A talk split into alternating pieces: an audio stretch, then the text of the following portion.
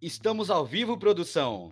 Isso mesmo, estamos ao vivo! Saudações, seus lindos padawans! Eu sou o Don Florentino e bem-vindo de volta ao Pimenta Cast, o podcast do canal Pimenta Nerd, o melhor canal sobre cinema do Brasil! E hoje, é, orgulhosamente, vai ser um episódio muito especial nessa sexta-feira à noite. Então já pega aí sua pipoquinha, pega a sua água, se refresca, se acomode, porque vai ser um episódio muito especial.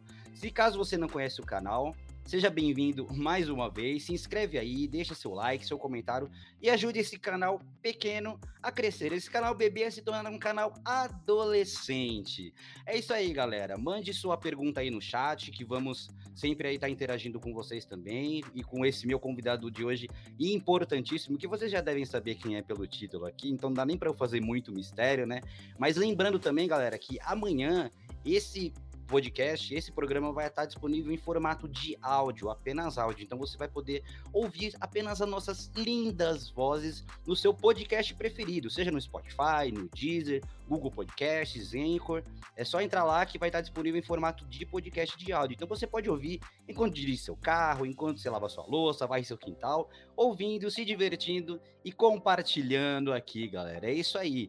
E não esqueça também que aqui nos, no, na descrição tem uns links de equipamentos de informática, de iluminação, câmera, tudo que você precisa para você, você quiser também começar o seu canal no YouTube. Então compra por esses links que você me ajuda também. Também tem link de cursos relacionados, link de livros, então dá uma olhada lá que é material show. Mas sem mais delongas, né, galera? Eu já vou começar aqui e introduzir o nosso assunto de hoje. Hoje eu vou falar de um documentário muito especial aqui do nosso querido Bairro dos Pimentas de Guarulhos, que esse canal leva o nome Pimenta Nerd, não é à toa, é um canal Pimenta Nerd por causa do Bairro dos Pimentas, e é com muito orgulho, com muito prazer que eu recebo o meu amigo Leandro Almeida, que é o, o frontman, é a pessoa que teve a idealização desse documentário Um Filósofo na Quebrada, um documentário brasileiro, um documentário guarulhense, um documentário pimenteiro. Então é muito orgulho que eu chamo meu amigo. Ele é filósofo, ele é professor, ele é músico, ele é ativista, ele é um monte de coisa. Então, sem mais delongas, seja muito bem-vindo, meu querido Leandro. Opa, beleza, beleza, tudo bem? Tudo bem com vocês? Tudo bem? Opa, feliz aí de estar aqui, hein? Ai, cara, que, que alegria, né? A gente estava aqui conversando em off, que a gente estava muito ansioso para ter essa conversa. Inclusive, acho que já era para a gente ter feito isso antes, demorou muito, né? Para a gente fazer isso, o Leandro aí, meu amigo de, de longa data. É... Então, queria que você se apresentasse para a galera, né? Duvido muito as pessoas não te conhecerem aqui, mas caso alguém não te conheça, quem não. és tu, Leandro Almeida? Acho que bastante gente, espero que bastante gente não me conheça, porque, bom, parte de outros públicos. Ó, oh, tô fazendo uma live também. Olha e, aí, ó. Aproveitando, né? Ó, oh, todo mundo entra no canal aí. Mas meu nome é Leandro. É... A gente vai falar um pouco sobre essa viagem, que foi, na verdade, eu... a gente idealizou ela com uma banda chamada Lixo Sonoro, que é a banda que eu toco, né, até hoje. E a gente idealizou fazer essa viagem com uma banda, passando por várias cidades e conhecendo o Brasil e tocando. A banda... Cada um foi para um lado, você sabe como que é essas coisas de banda e de grupos. E aí cada um foi para lá tudo. Aí eu falei, mano, eu vou querer fazer isso, vocês vão? Aí os moleques meio que arregaram, né? Para vocês, tomara que eles estejam assistindo. Eles estão, com certeza estão, hein? Olha aí, ó, momento denúncia. Momento denúncia, eu quero polêmica nesse programa. Polêmica, muito polêmica. Ó, e fica até o final, que hoje a gente vai contar um segredo muito importante do Leandro hoje, no final. Então fica até o final que você vai saber. Eu não vou contar agora qual que é, mas fica até o final que você vai saber. Tipo João Kleber, né? para, para, para, para, para. Não. Continuando, né? Aí, então, meti as caras em dois mil e dezenove, foi interessante que eu peguei um empréstimo no banco, tava com crédito, falei, ah, mano, pensei que nem ia pagar, paguei. E fui, comprei a Kombi, sobrou duzentos e cinquenta conto, e, e piquei, fiquei seis meses nessa viagem. Disso gerou o documentário, que foi feito pela companhia Bueiro Aberto, uma produtora de cinema independente, também da periferia, o pessoal lá do Vila Rio, são os meus amigos, inclusive. Aí esse documentário ficou privado durante um ano, que ele ficou só concorrendo no festival, rodando vários festivais. E uma das exigências, muitas pessoas me perguntam por que não liberar. Falo, porque muitas das exigências desses festivais é exatamente não liberar. Porque se a pessoa viu no YouTube, pra que que ela vai lá no festival? Não vai querer dele? Ir no festival pra assistir se tem gratuito pra ver em casa, né? Exatamente. Ou muitas vezes pelo site deles e tal. Sim. E aí, dessa, dessas coisas, aí ganhou, ganhou um festival, por sinal, de filme mais bem votado do festival, que foi o Festival Possível. Eu assisti o filme na U N G, no telão, fiz algumas coletivas de imprensa. E aí, agora eu tô no podcast. Aí eu, eu via, eu assistia o podcast do nosso amigo Dom, né? Aí eu fui e mandei uma proposta pra ele. Falei, ó, oh, você não quer falar sobre o documentário, pá? Ele super topou, de boa. Eu falei, ah, então, né, vou falar igual um amigo meu fala, mete marcha. Metemos marcha, cara. E estamos sou... aqui, e muito legal, cara. Muito assim, muito prazer sou professor aqui do Antônio de Ré. E eu vou falar legal. Isso porque essa escola merece que eu fale delas, tá ligado? Tipo, sou professor estadual de lá, escola muito boa, nunca trabalhei numa escola tão boa. Vocês são dez. Sou skatista, baterista, militante, é, adoro Pimenta, sou louco, desandado e tudo mais. É, isso é, cara, é multifuncional. O cara, ele, meu, é, é bombril, é mil e uma utilidade. O que você pensar, o meu querido amigo Leandro, ele é. E, Leandro, aqui, né, você já deve ter visto em alguns outros episódios, sempre que eu tenho um convidado aqui, eu faço algumas perguntinhas, eu tenho de frente com Gabi, aqui é de frente com o Dom, né? Vou fazer umas perguntinhas e você, que vem na sua cabeça na hora, você já responde, só pra gente começar e já introduzir, começar a falar aí do, do, do comentário, né? Eu queria Sim. perguntar pra você, cara, qual, primeiro, qual foi o melhor filme que você já viu na sua vida? De todos, assim, que você lembra agora, meu, esse filme marcou minha vida e me mudou completamente. É uma pergunta difícil porque foram vários, né, meu? Eu, como sou um cara que ultimamente, de uns cinco anos pra cá, virei nacionalista, no sentido de, tipo, gostar do meu país, calma. Sim, sim, óbvio. Eu vou escolher um filme, eu vou escolher um filme brasileiro, mas eu gostei de outros. Eu, eu gosto muito do cinema europeu, velho, porque sim. eles conseguem pegar coisas muito minimalistas, muito minuciosas, não faz aqueles grandes espetáculos hollywoodianos que eu também adoro, gosto. Só que, sabe, assim, você fala, caramba, mano, isso é muito mexer com a alma do ser humano, eu adoro isso, então já elogiei eles, mas vou escolher um filme brasileiro que se chama Lamarca, o Capitão da Guerrilha. É, ele é feito pela Globo e tal, mas ele fala sobre a ditadura militar, e foi um filme que mexeu muito comigo, eu assisti ele muitas vezes em seguida, assim, umas dez vezes, doze, sem contar as outras vezes que eu vi periodicamente, mas eu fiquei muito fissurado, assim, pela... porque conta um momento da história do Brasil, e quem estreou foi o Paulo Betti, por sinal, e um momento bem tenso, e eu falei, caramba, mano, que fiquei... E é nessa... eu sou professor de história também, né? Uhum. Então eu fiquei encanado, porque eles estavam falando sobre a ditadura militar, e nessa época eu estava estudando muito sobre ditadura.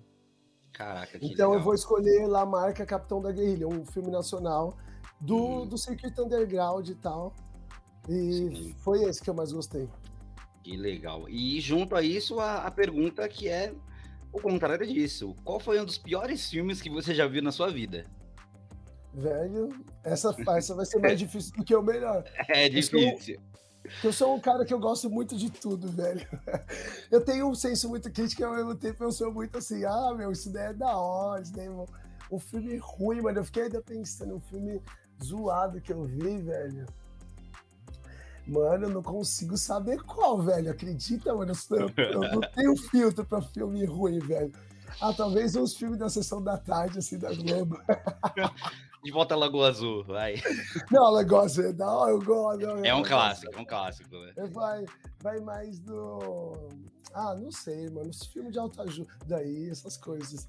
Eu não sei falar um, sabia, meu? Senão eu estaria sendo falso. Eu não tenho um filme assim que eu odiei, Sim. meu. Tá, mas assim, então vamos a uma coisa um pouco mais aberta, um pouco mais generalista, tipo assim, o que, algo que te incomoda quando você vê um filme, ou um gênero que não te agrada, algo, ah, algo do tipo. Sim, eu não gosto de filme de terror, de terror. Nossa. Porque eu tenho medo. Entendo. O cara se enfia numa Kombi e vai no meio do mato sozinho. O cara passando em Minas ali, parecendo muito pior do que muito filme de terror que eu já assisti, e tem medo. Entendi, e pior que eu morro de medo, velho. Puta, eu vou, eu vou e durmo, sonho, tenho pesadelo. Eu fico, eu não querendo, eu fico pulando a cena, disfarço. Entendo, super entendo. Cara, eu morro de medo também. O pior é que, assim, hoje eu trabalho com isso, às vezes eu tenho que ver os filmes pra produzir a crítica, né? Eu fico torcendo, cara, pra quando é filme de terror, pra eu não precisar ir, porque eu não vou falar, não vou porque tô com medo, eu tenho que ir, não tem muita escolha. E no cinema, a proporção do negócio fica muito maior, cara, você vê na telona, um filme de... Puxa, eu fico apavorado, eu morro de medo, eu também, eu confesso, eu tenho medo, não tem por que ficar escondendo isso, não. É, Leandro, e também aproveitando aqui, né, a última coisa pra gente falar, pra gente já partir pro, pro documentário, eu queria que você desse alguma dica cultural, alguma coisa, meu, sabe, algum filme que você viu, alguma série, alguma música, alguma comida que você comeu, alguma, qualquer coisa assim que você acha que é interessante nos últimos dias aí, na última semana que você fez, que você acha que é legal compartilhar com o povo e onde ela pode também consumir esse tipo, um livro, música, qualquer coisa, qualquer fica é livre, cara. Ah, opa, agora gostei, hein? É... Assistam o documentário Um Filósofo na Quebrada. O link tá aqui na descrição, ó. Quem não assistiu, assiste. O link tá aqui embaixo.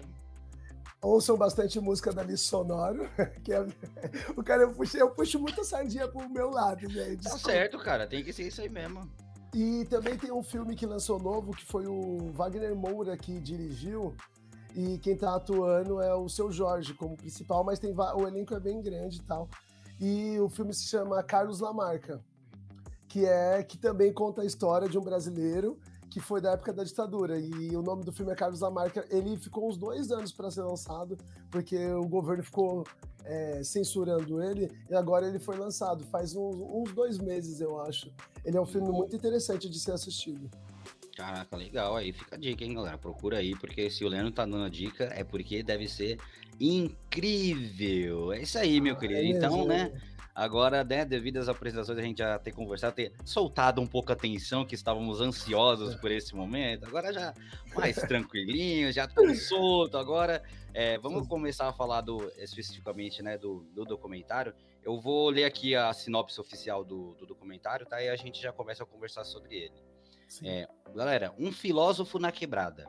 Na periferia de Guarulhos, Grande São Paulo, Bairro dos Pimentas, um personagem vai pelas ruas, vielas, praças, dando ideias sobre humanidade, periferia, política e Deus, chamando a galera para questionar os valores da sociedade de consumo.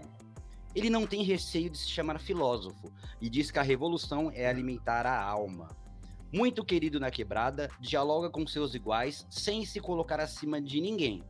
Busca se alimentar daquilo que planta e viajou o Brasil para testar seus limites e compreender a identidade do nosso povo.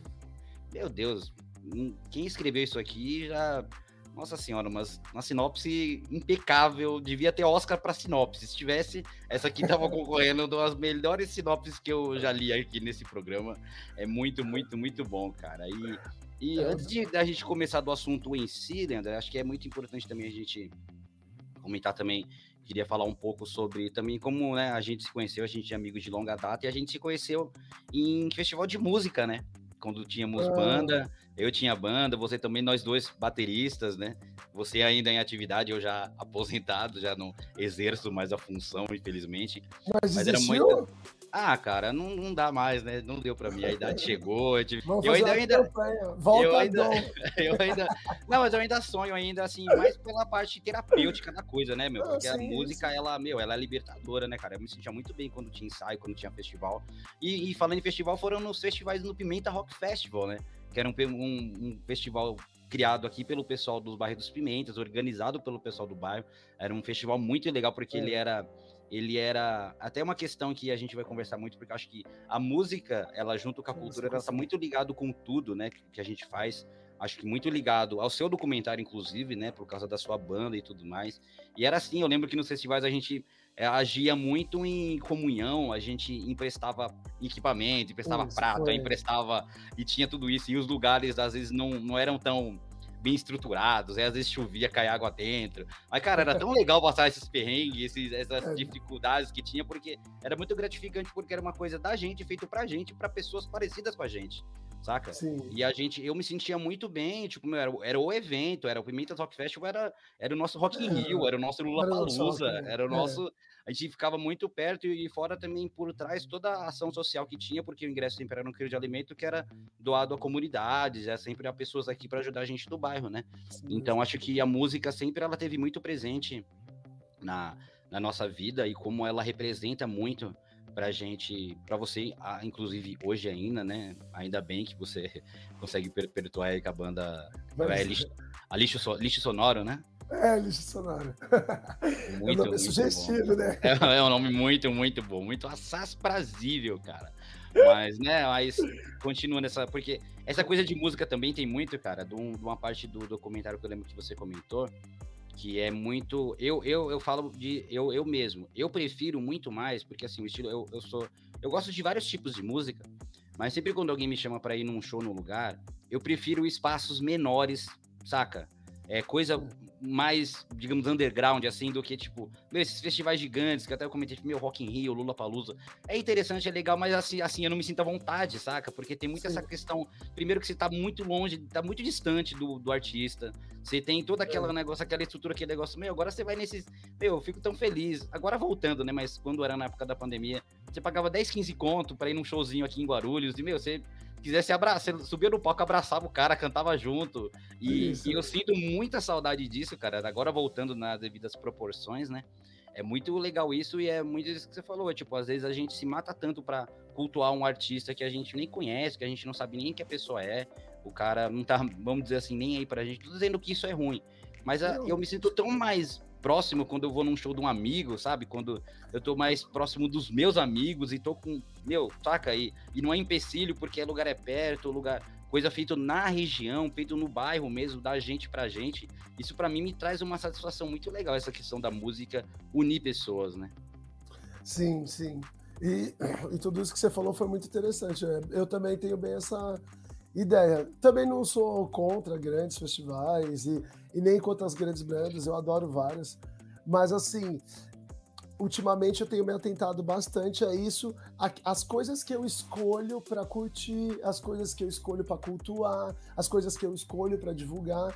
Eu tenho prestado muita atenção e tenho trabalhado muito com essa questão e bater muito nessa tecla, que eu, tipo assim, se for para compartilhar alguma coisa, eu prefiro compartilhar de um amigo. Se for para gastar uma grana, eu prefiro gastar com o projeto de um amigo. Se for para ficar falando de alguém, eu prefiro falar da minha banda. Tipo, é isso mesmo. E, e, tem, e tentando fazer as pessoas enxergar o quanto isso é revolucionário na quebrada, porque se a gente fazer a mesma coisa que a gente já faz pelos que já são conhecidos e a gente fizer por nós mesmos, o bagulho vai girar para nós. Tipo, exato. Então, o quanto isso é revolucionário, porque a gente faz por hábito, tá ligado? Eu acredito, é muito mais fácil ligar lá na Rede Globo ou assistir um, um filme hollywoodiano, e não que isso tenha mal, mas é muito mais acessível, muito mais fácil.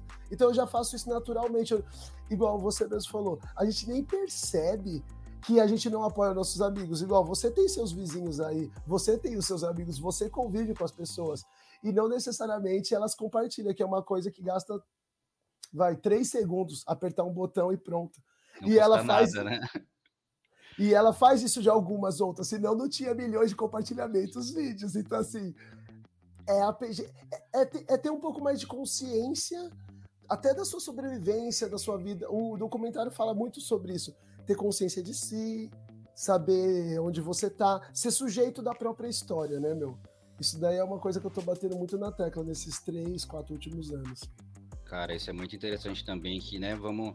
Eu queria até... Eu, eu pontuei algumas coisas aqui, né, na ordem cronológica do documentário pra gente conseguir abordar bastante coisa. Tem uma coisa muito interessante que, eu, que você fala no, no início, que, eu, que a mensagem que isso passa... que é muito legal que você comenta que o modo como a favela é estruturada, que ela não é um lugar totalmente plano, totalmente reto, ela é... A gente chama de quebrada, não é à toa que a gente chama de quebrada, porque é tudo quebrado mesmo, as coisas são, são irregulares, é chão, né, é subida, é descida, é morro, é... Não é isso.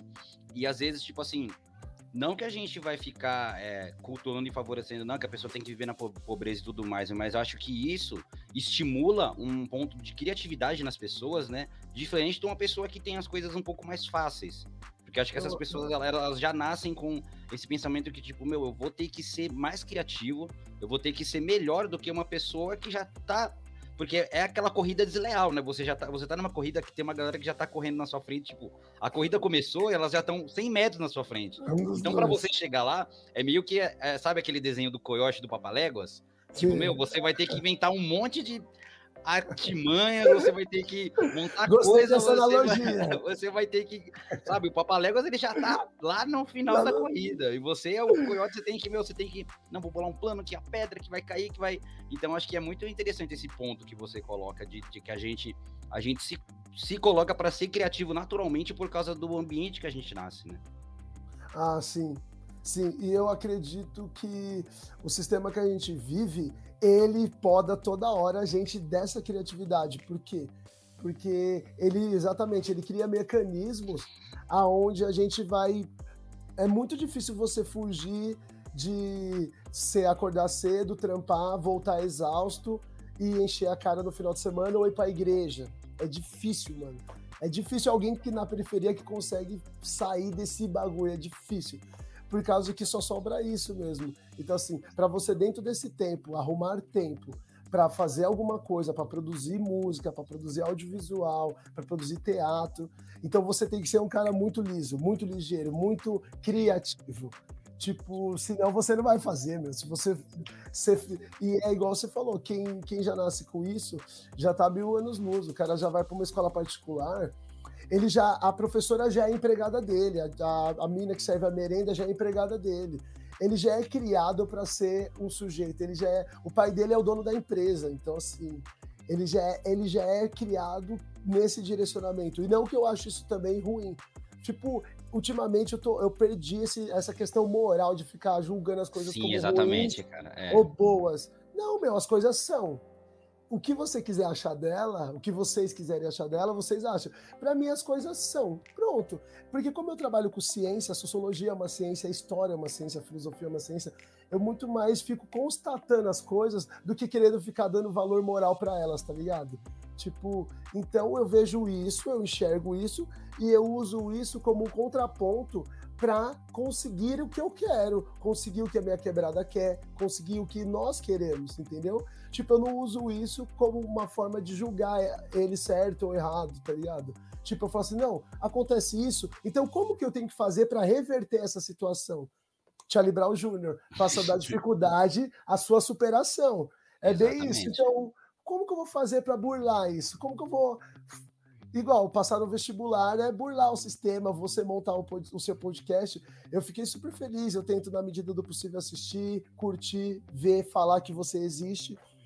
E eu fico pensando, pra mim isso já é burlar, tá ligado? Eu fiquei mal feliz de saber que, tá, que você tá com o podcast, que você tá fazendo isso e tal. Então eu fico pensando assim, apoio sempre essas ideias. Posso fazer um adendo? Mano, preciso é, mas falar... Claro. Uma... Pode eu preciso falar. falar duas coisas para quem está assistindo, espero que alguém esteja assistindo. Ó, aqui indica que tem dezenove pessoas, então dezenove ouvintes ativos, hein? Ah, então, ó, duas coisas. Eu queria que tivesse mais iluminação, me desculpa, eu sou não testei antes. E eu escrevi Leandro com minúsculo, foi de propósito, tá? Eu não ligo pra quem lê meus bagulhos, tá ligado? Que, e é que eu sou professor, mas eu tento... Na hora que eu tô na formalidade, fazer as coisas... Mas na informalidade eu gosto de, das coisas... Bem, eu, go, eu gosto do caos, não sei o que, que acontece comigo, que eu adoro esse eu, caos. Então, pedi desculpa dessas duas coisas aí, beleza? Imagina, não tem, acho que, cara, tem nem que se desculpar, não, porque... É isso, é o mais natural possível, quanto, né, fica mais à eu vontade, também. Né? Como eu tinha comentado contigo, então... Queria agradecer a galera que tá no chat aí também, né? Pessoal que... Tá comentando aí o, o Doni Dom, Jussara Hernandes, tem o Caio Vinícius, também tem a Melissa, galera comentando, uhum. Daqui a pouco a gente para um pouquinho uhum. para ler os comentários aqui, mas galera, ah, brigadão vamos, aí, vão mandando aí, se tiver perguntas aí para mim ou pro Leandro, pode mandar aqui, aqui não tem meias palavras, cara, aqui o negócio é, é a gente, é nós, é nós por nós mesmo.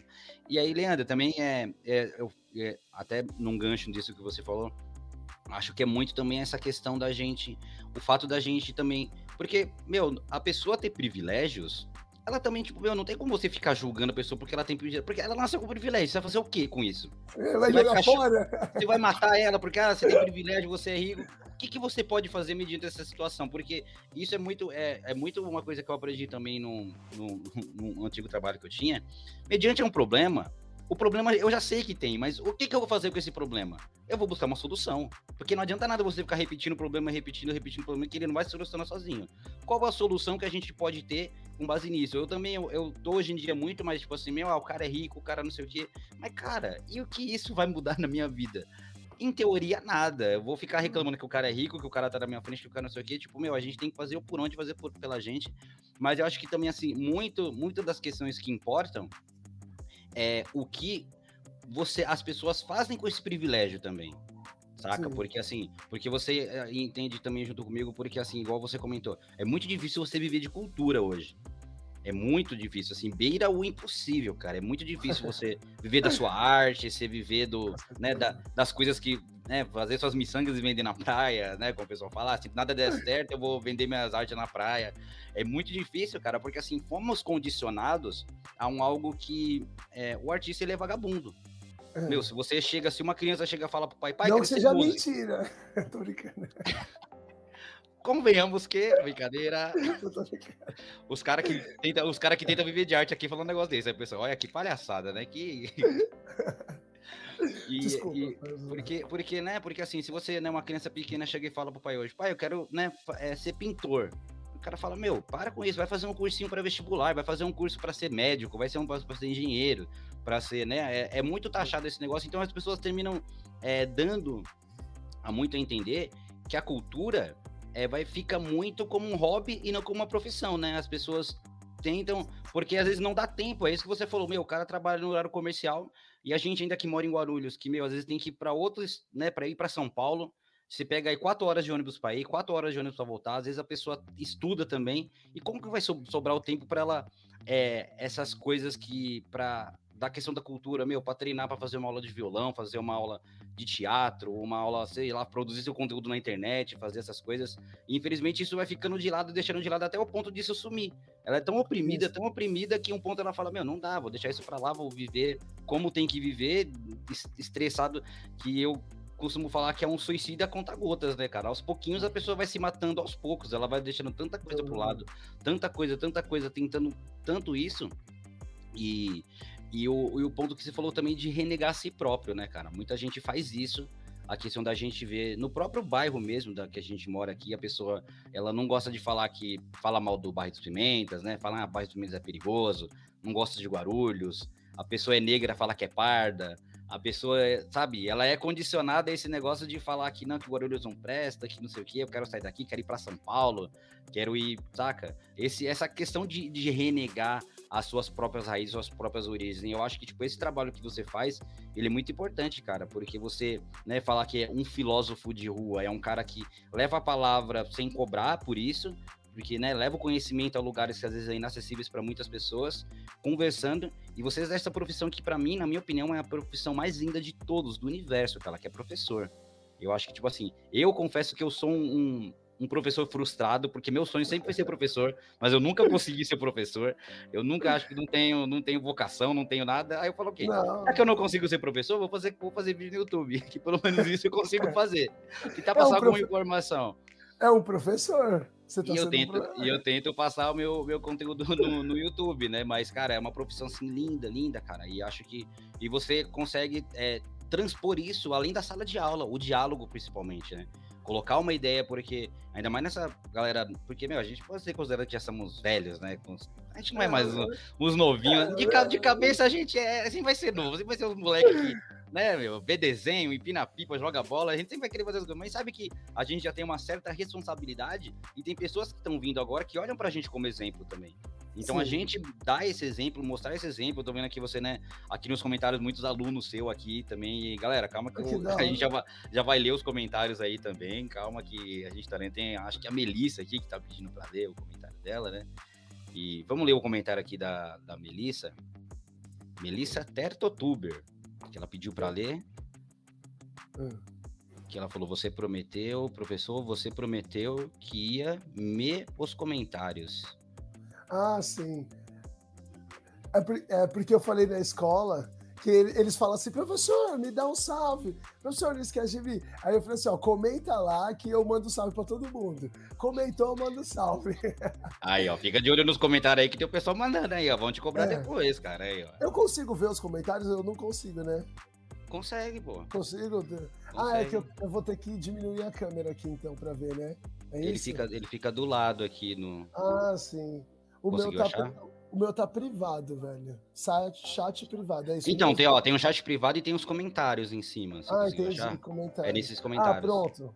Achou? Pronto. Então, aí você vai dar uma olhada aí, o comentário que você achar que você quiser, na hora que você quiser, você, meu, já pode ah, tacar ali. É mais inter... Eu acho que é mais interessante a gente responder de uma vez, né?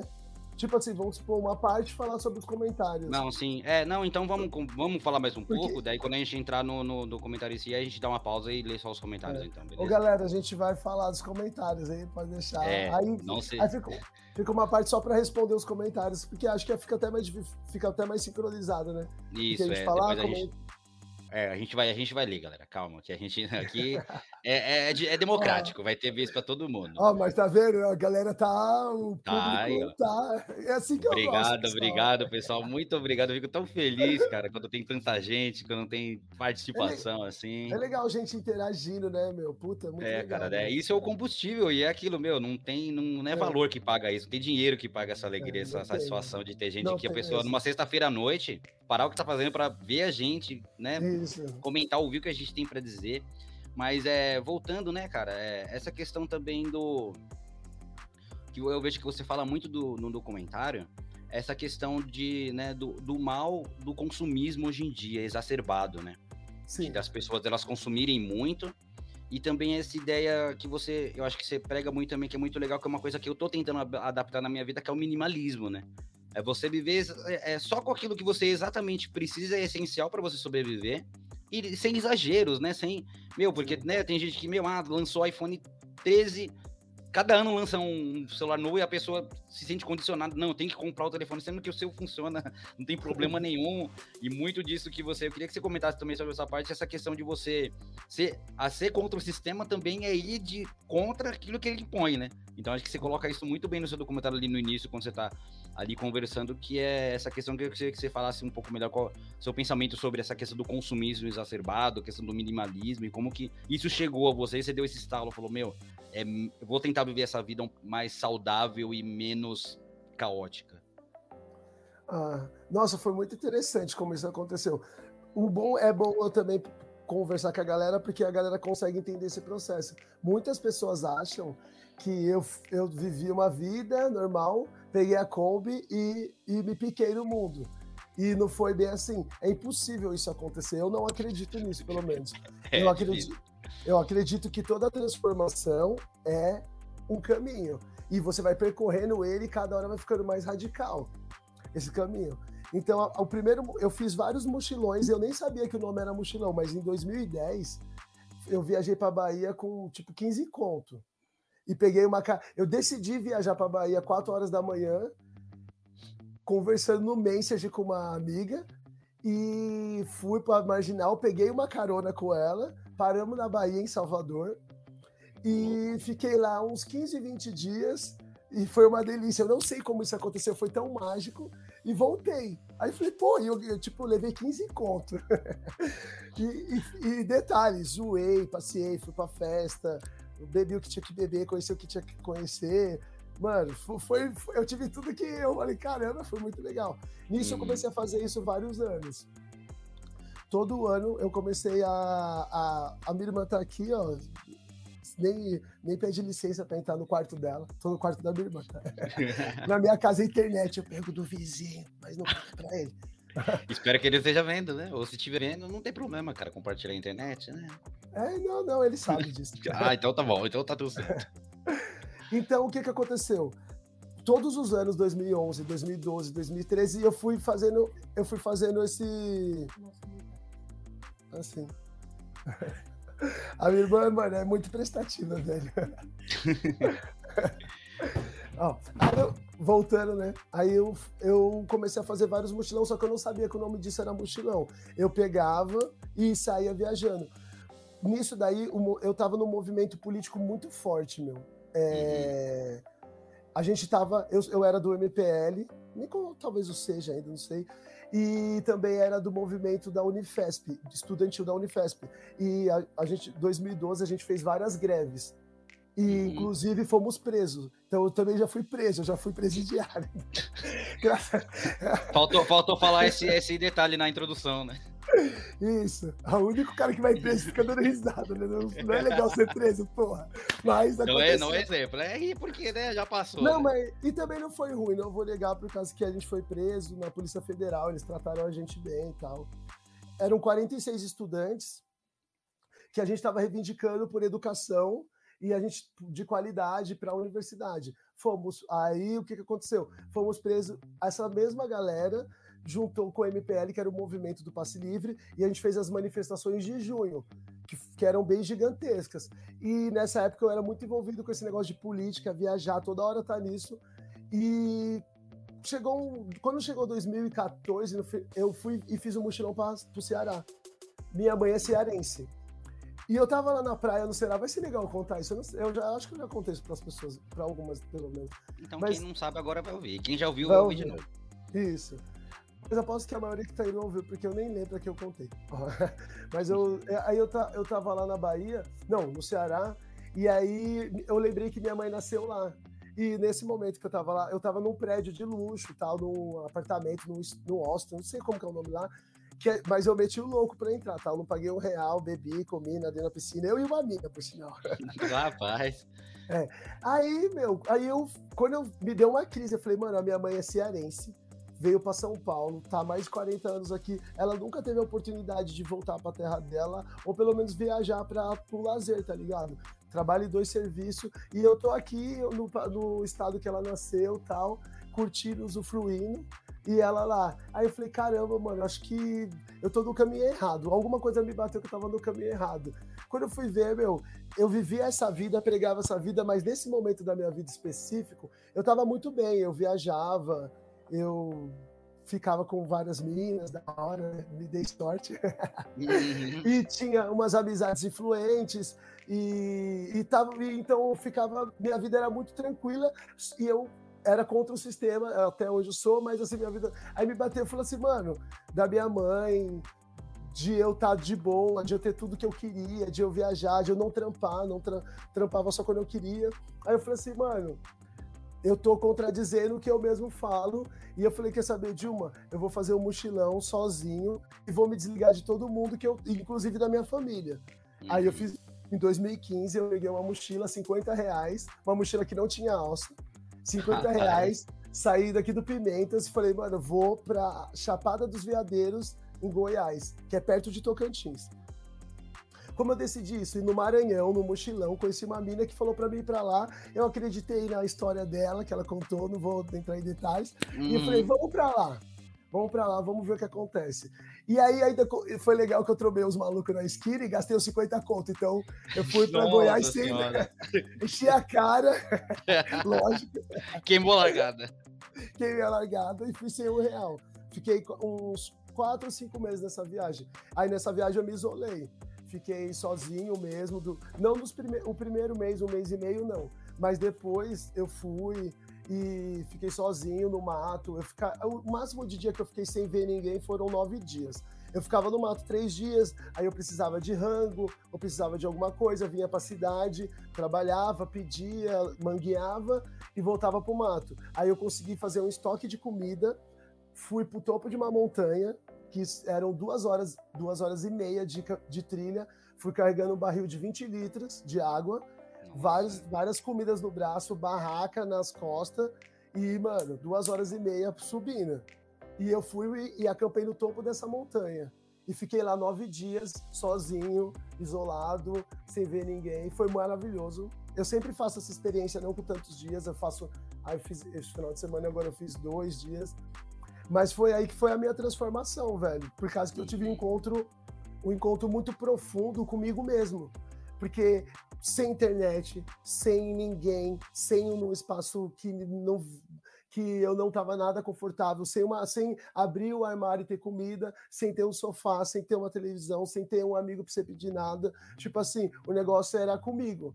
E foi aí que eu me conheci profundamente mesmo, eu percebi várias coisas em mim, eu resolvi várias questões de cunho espiritual, psicológico. Isso foi uma transformação na minha vida. Eu sempre indico para todo mundo que eu troco ideia, sempre indico. Fique um pouco com você mesmo. Sabe, a gente sempre, quando a gente tá sozinho, a gente tá com o celular, ou assistindo uma Netflix, ou ouvindo música, ou interagindo com alguém, ou vendo um outdoor, um anúncio. Sempre a gente tá externo. O mundo condiciona a gente a ser muito externo. Não acho isso ruim, porque isso daí é natural do ser humano, historicamente sempre foi assim. Com certeza o nível de informação agora é muito maior, então isso é muito mais. Então, mano, poucas vezes você tem É, tempo para ficar com você mesmo, ficar sozinho, que é a meditação, né? A meditação é isso, ou a oração também é isso. Só que a meditação você está sendo guiado por alguém, e a oração também. E aí eu pensei, eu falei assim, quando você fica sozinho, é, você é guiado por você mesmo. Tipo, é difícil fazer isso, mas, mano, é uma dica que eu dou pra todo mundo. Acho que todo mundo ia melhorar, tá ligado? Muito das coisas que a gente culpa os outros por causa das coisas que acontecem, acredito que é falta de você resolver coisas com você mesmo. É, falta, é umas questões espirituais que... Eu não falo espiritual no sentido religioso, eu falo espiritual no sentido filosófico. Significa, são coisas mentais, são coisas da alma, que não deixa a nossa vida alavancar, porque a gente sempre está com... O mundo leva a gente para superficialidade, para hipocrisia. É, Luther King fala uma frase que eu gosto, porque são só quatro letras e cinco letras, e define muita coisa. Quer declarar guerra a alguém, fale o que pensa. E, é muito... e, inclusive, guerra a nós mesmos. Quando a gente lidar de frente com a realidade, a gente tende a fugir, beber, usar droga, mexer na internet, assistir televisão, mudar de assunto. E é, isso é o ser humano. Então, assim, é muito da hora quando você chega e encara você mesmo, sem medo, e fala assim, mano, eu sou a melhor companhia do mundo, eu nasci comigo e vou morrer comigo. Tipo, eu não sei nem se eu vou morrer com a minha mãe, mas eu sei que eu vou morrer comigo. É. A coisa que eu tenho mais de importante é minha perna. Tipo, eu fico ligando pro celular, pro carro, pra mina, pro dinheiro, mas, mano, sem minha perna, esquece. Eu olho para a sola do meu, a sola do meu pé que carrega todo o meu corpo. Eu já fiz uma massagem nela na vida. Imagina você morrer com setenta anos sem ter tocado no seu corpo, e você admira o corpo de meio mundo, tanto faz pela televisão, pelo YouTube, pessoalmente, e não, e não vê o seu corpo, não toca no seu corpo. E ainda quando faz isso é por causa de uma musculação que deixa o seu corpo do jeito que a sociedade falou que é o bonito. Não é tipo um barato assim, com você mesmo. Fala assim, não... Tô tocando porque ele é da hora, porque ele é meu, e isso daqui é o meu presente, é a minha ferramenta, é aquilo que eu tenho de mais real, é, é o meu corpo. Não, tipo, então essa, esse documentário foi legal por causa que eu consegui, através da imagem, explicar um pouco disso e mostrar a importância, a importância que eu acho disso, entendeu? Mas começou essa trajetória mesmo em dois mil e quinze.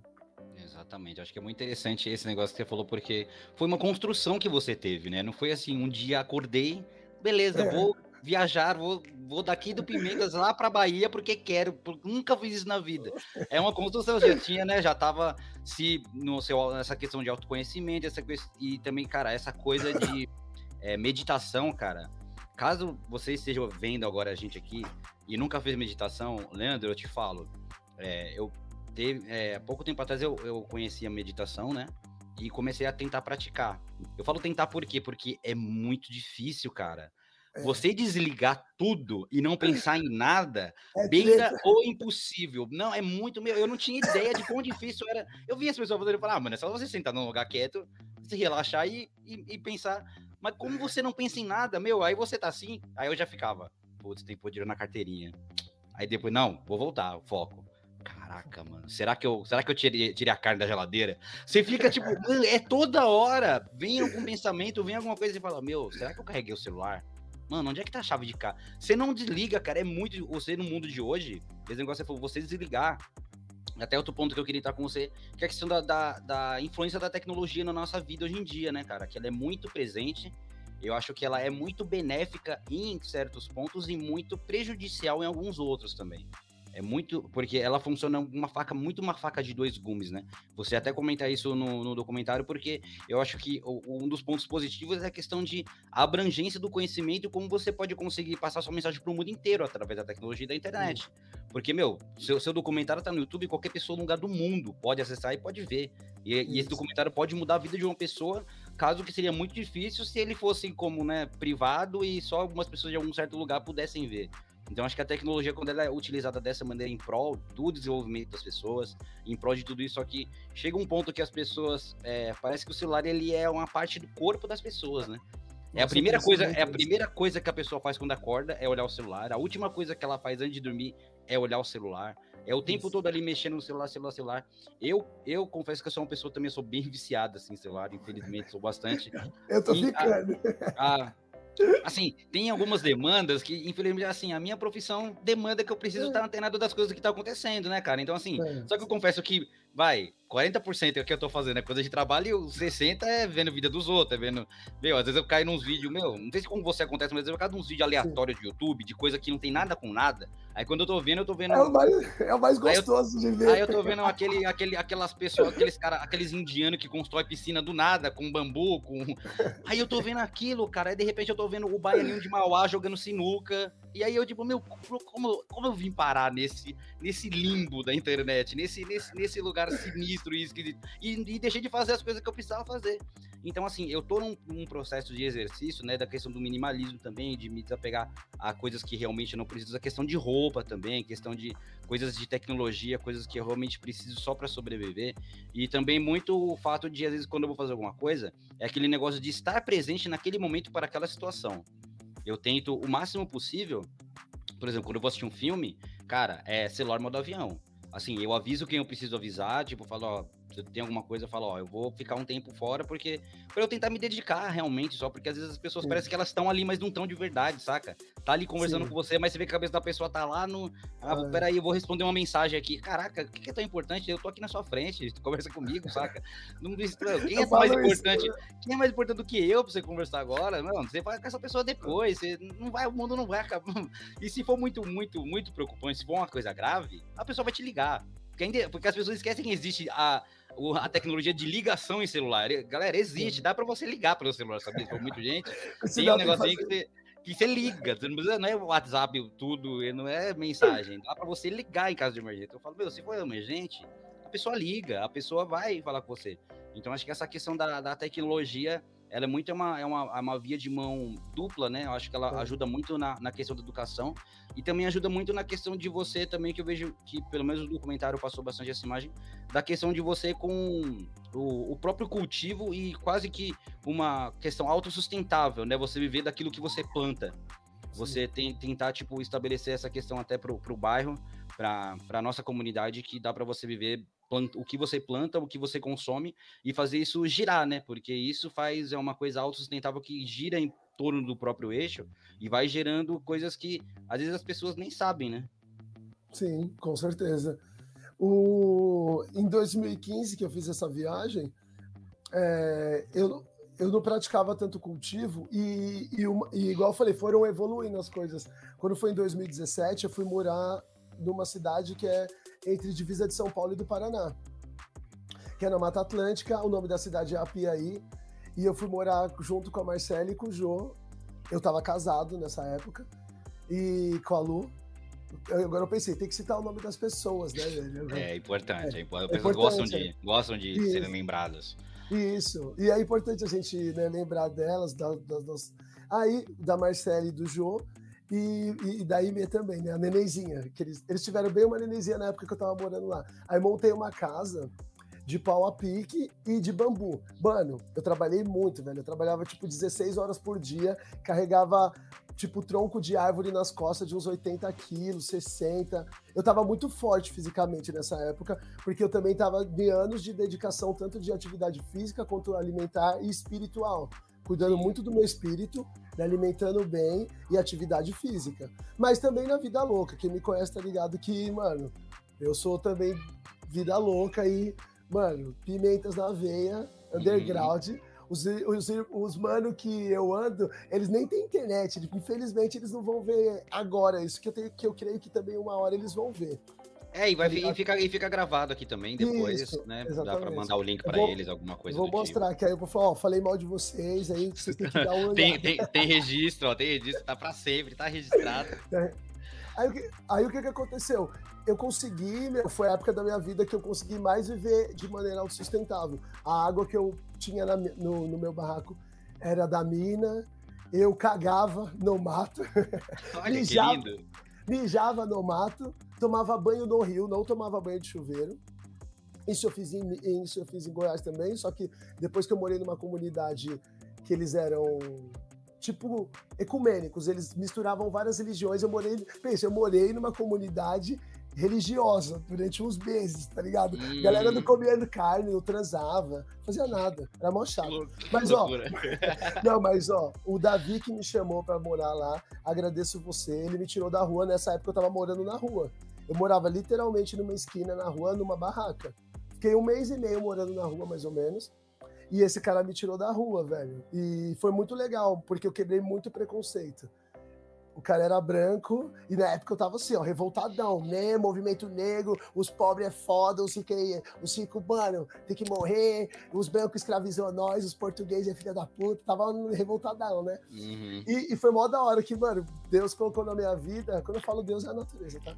tá? Deus colocou na minha vida, mano, um cara branco, rico, bonitão, olhão verde, tipo assim, o estereótipo do que eu achava que fosse um filho da puta, pronto. Uhum. Isso pra quebrar preconceitos, né? E o cara me ajudou, me deu comida, me deu lar, me deu um puta amparato. E, e, eu, e eu falei, caramba, mano. E eu não consegui perceber isso na hora. Demorou um pouco pra eu perceber que o cara me ajudou, porque eu tava tão... Por isso que é ruim ser ortodoxo, né, mano? Ser muito fechado uma visão. Porque tem as coisas na sua frente, mas você não vai querer ver. Você não tá Sim. disposto a ver aquilo, né, meu? Você bloqueou aquilo na sua mente e no seu comportamento. E esse cara me ajudou bastante, mano. Então... E eu cuidei de uma agrofloresta dele. Foi a nossa moeda de troca. Queria agradecer você, Davi. Aí o que que aconteceu? Eu aprendi a fazer uma agrofloresta, que é o quê? É uma horta que interage com a natureza. Você faz uma horta sem degradar, de, degradar, não sei, sem zoar o espaço. Sim. aí, isso, aí eu coloquei isso em prática em dois mil e dezessete, quando eu fui morar no sítio com o Joe e Caccielli, com a minha ex-mina, que é a Lu, e com a Aine, que, é, que era a nenenzinha na época. Aí eu conseguia plantar, mano, muita coisa. A gente plantou de beterraba, alface, é, coentro, cebolinha, uma variedade de alimentos e uma variedade de legumes. Plantava feijão. A gente só comprava, mano, arroz, açúcar, tá ligado? O resto a gente tava plantando. Os bichos a gente mesmo que lá, lá matava, eu não tenho coragem de matar. Eu tentei matar uma galinha, mas não consegui. Super te entendo, cara. Super te entendo. Eu também não... Acho que foi, foi, um, foi um pouco maior que formiga, eu já fico meio... Poxa, não dá, não dá. E, e foi legal que eu falei assim, não, mano, eu não posso vir pra cá e ficar contando com os outros pra matar os bagulho, tá ligado? Eu que tenho que fazer, mas não deu, mano, não deu. Na hora Você que eu vi a galinha, deu, né? Eu falei, meu, vai embora, por favor. Sou viva, seja livre. Seja livre. ah, e, mas foi legal que eu consegui, mano, atingir um pico que eu não consegui nunca antes nem depois, assim, tipo, quando eu morei nesse sítio, de morar numa casa que eu construí de pau a pique, eu e minha, eu minha ex-mina, né, a Lu, mo, é, pegar a água da mina, nadar no rio, pegar as plantas e comer, e tipo, e tá isolado. O bar mais perto, que a maior, a maior necessidade que eu tinha era de álcool. Sim. O, o bar mais perto era exatamente uma hora e quarenta e cinco minutos a pé. Nossa e, senhora! Então, assim, o bagulho era dentro da Mata Atlântica, dividindo uhum. São Paulo do Paraná, sem ser pela Regis Bittencourt, é pelo lado da, do Vale do Ribeira mesmo. Então, assim, uhum. Era um lugar extremamente isolado. Meu vizinho mais próximo era três hectares e meio, significa quase três quilômetros de distância o meu vizinho. Então, assim, nem meu vizinho via. Vizinho, assim, vizinho, porque não, não era nem... Então, e foi muito legal essa experiência, mano. A, a, Goiás foi espiritual, eu considero assim, cuidei do meio, fui me conhecer. Esse, esse daí foi, tipo assim, fui colocar as coisas na prática, o que eu falava que dava pra fazer, tá ligado? Tipo, de viver sem depender do sistema. Hoje eu sou mó dependente. Uhum. Ah, mas super normal, né, cara? Essa é muito, é muito doido. E aí até eu queria, né, entrar com, contigo no assunto, mas acho que vamos dar uma, vamos dar uma lida nos comentários agora? O que, que vamos, você acha? Vamos, e aí vamos. Depois a gente já entra mais na questão do, do documentário em si mesmo, as coisas um pouco mais, né, as questões do, do Bueiro Aberto, como que foi... Sim. Isso tudo do começo, mas aí vamos dar uma, vamos dar uma lida agora aqui. Primeiro, eu preciso... Eu queria só, que você falasse... Rapidinho, só Pode falar. Uma coisa. Eu vou fazer umas lives, tudo bem? Pra mostrar pro pessoal que a gente tá tendo e tal, beleza? Ah, sim, olha, ó, fica, fica, fica a dica aí, hein, pessoal? Fica a dica, já... Ó, não, você vamos... que tá aí já fica, eu vou fazer a live pra chamar mais gente. Vem, galera, vamos, vamos, vamos encher. Então, vamos a gente teve... Teve bastante comentário aqui, né? Vamos selecionar alguns sortidos aqui, porque é, é até feliz falar isso, não dá para ler todos. É. E é, oh, é, é, é uma honra poder. Eu agradeço muito, galera, que oh. tá mandando aí os comentários. Continue mandando. A gente nesse vai ler na medida do possível, tá, né? Faz... Nesse momento, a gente está fazendo um podcast com nosso Dom, Don Florentino. Eu chamo ele de Dom só, claro, né? Don Florentino é muito bem. E, mano, estamos falando sobre o documentário Um Filósofo na Quebrada. Vai estar, tá, é, vocês veem aí na minha página, vai estar tá o link aí e tal. Faz, é, ajudar nós aí. E é isso, eu acho que é só isso, né? Eu não sei o que falar. E bora Bom. lá, agora, né, os documentários. É, tem um daqui da, da Melissa, que ela estava bem insistente, inclusive, pedindo para que você falasse sobre esse seguinte assunto. Não sei se você consegue ler na tela aí. Oi, professor Leandro, lembra de mim, a Melissa do sétimo D, no Macedão, da escola, que os alunos deram cabelo pra você, manda oi. Ah, lembro. Mano, os alunos... Eu sou careca, né? Não sei se vocês perceberam. Os alunos estão com uma mania, velho, de me dar cabelo, velho. Eles estão com esse bagulho Eles... Como, é, como é isso? Eles cortam junto e te dão um, um chumaço, assim, de... Mano, como que eu desligo a live, velho? Eu queria desligar essa live aqui, mas não tô conseguindo. Você ah, colocou no, no Instagram ou no YouTube? Encerrar o vídeo, acho que é isso. Compartilhar. É. Pronto, consegui. Eu coloquei no Instagram. Ó, tá. Oi, Melissa, oi todo mundo da sala do sétimo D. Obrigado pelos cabelos. Eu vou usar eles. E eu vou, vou fazer uma peruca de tudo junto e vou usar pra todo mundo ver aí, meu. Porque os alunos... Uma mina foi, fez, cortou o cabelo. É isso que eu fico pensando, mano. O que não presta, essa molecada tem uma, mano, uma cabeça que eu... A criatividade, né, cara? Mano, e o pior é que eu não critico, porque eu sou igual. Porque exatamente. Mas eu tô aprendendo a dividir, ó. Aí, o que uma menina foi, fez e falou, professor, eu vou te dar um presente. Eu fiquei, tô, eu sou muito sentimental, velho. Uhum. Aí eu fiquei todo, uh, eu vou ganhar um presentinho de uma aluna, achando que era uma coisinha fofinha, né? Aí eu cheguei na sala, tch, tch, tch, tch, professor, calma aí, espera, nós temos uma surpresa, tudo. E eu falei, mano, eu acho que eu vou chorar de emoção, né? Que eu sou. Eu já, eu já pensando que ia ser aqueles bagulho do sensacionalismo do Gugu lá. Tipo, do, qual é o nome daquele Rodrigo Faro, né? Tipo, Rodrigo não, Faro. Agora vai tocar meu coração, galera. Quando eu fui ver, mano, a galera me dá um envelope e escreve assim: doação de cabelo. Nossa. Aí eu olhei assim. Aí eu olhei e falei, nossa, que molecada, desculpa, mano, mas eu vou ter que falar isso. Que molecada, eu vou xingar a mãe de vocês, que molecada filha da puta do caralho, velho. Olha a zoeira, o nível que a, a zoeira chegou, né, cara? Olha a criatividade. Eu, eu, eu chego assim, criativo, eu chego na brincadeira, eles tá ligado, eu, eu adoro eles, mano. Eu me divirto muito com eles, mano. É muito legal dar aula, mano, é muito legal mesmo. Aí... A menina postou isso no TikTok, velho. Uma... Mandaram mensagem no Zap. Mano, eu vi você no TikTok. Mandaram mensagem no Facebook. Nego me parou na rua. Mano, eu vi você no TikTok. Ficou conhecido pela história do cabelo. Fui, fui dar um peão com uma pessoa. Ela falou, mano, eu vi você no TikTok, não sei o que lá. Falei, caramba. Um amigo Derek da faculdade. Mano, tem um vídeo seu no TikTok que a minha namorada viu, que não sei o que lá. Falei, porra, o bagulho.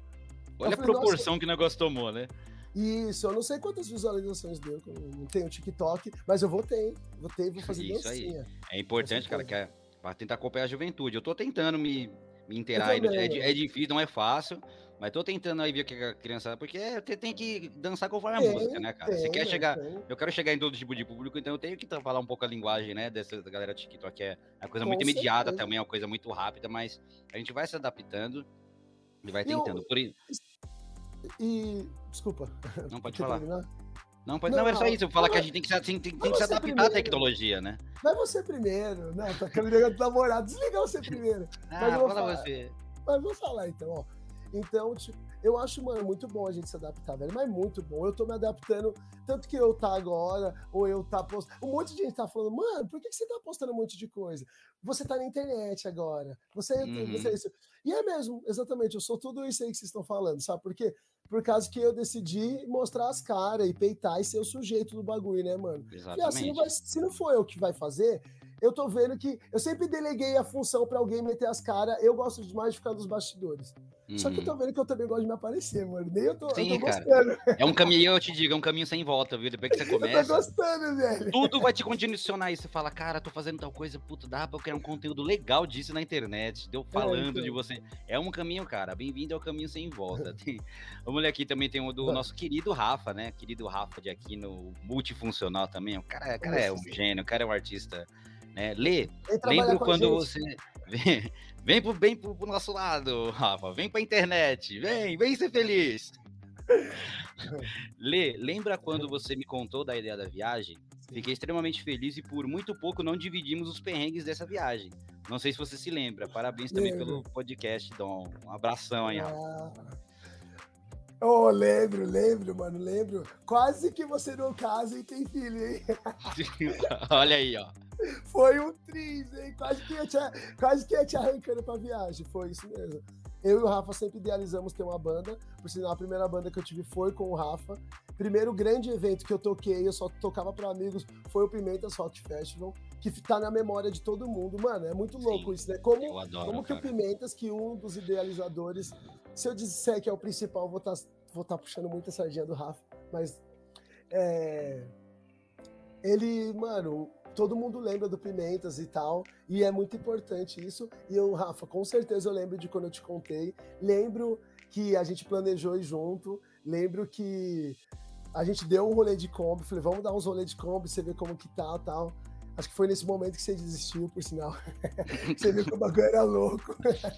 Pensou direitinho. Hum, a Kombi que... quebrou no Nova Cidade, mano. O Rafa não aguentou, mano. Arregou. Mas, eu, mano, eu falei a mesma coisa, que eu tava muito focado mesmo.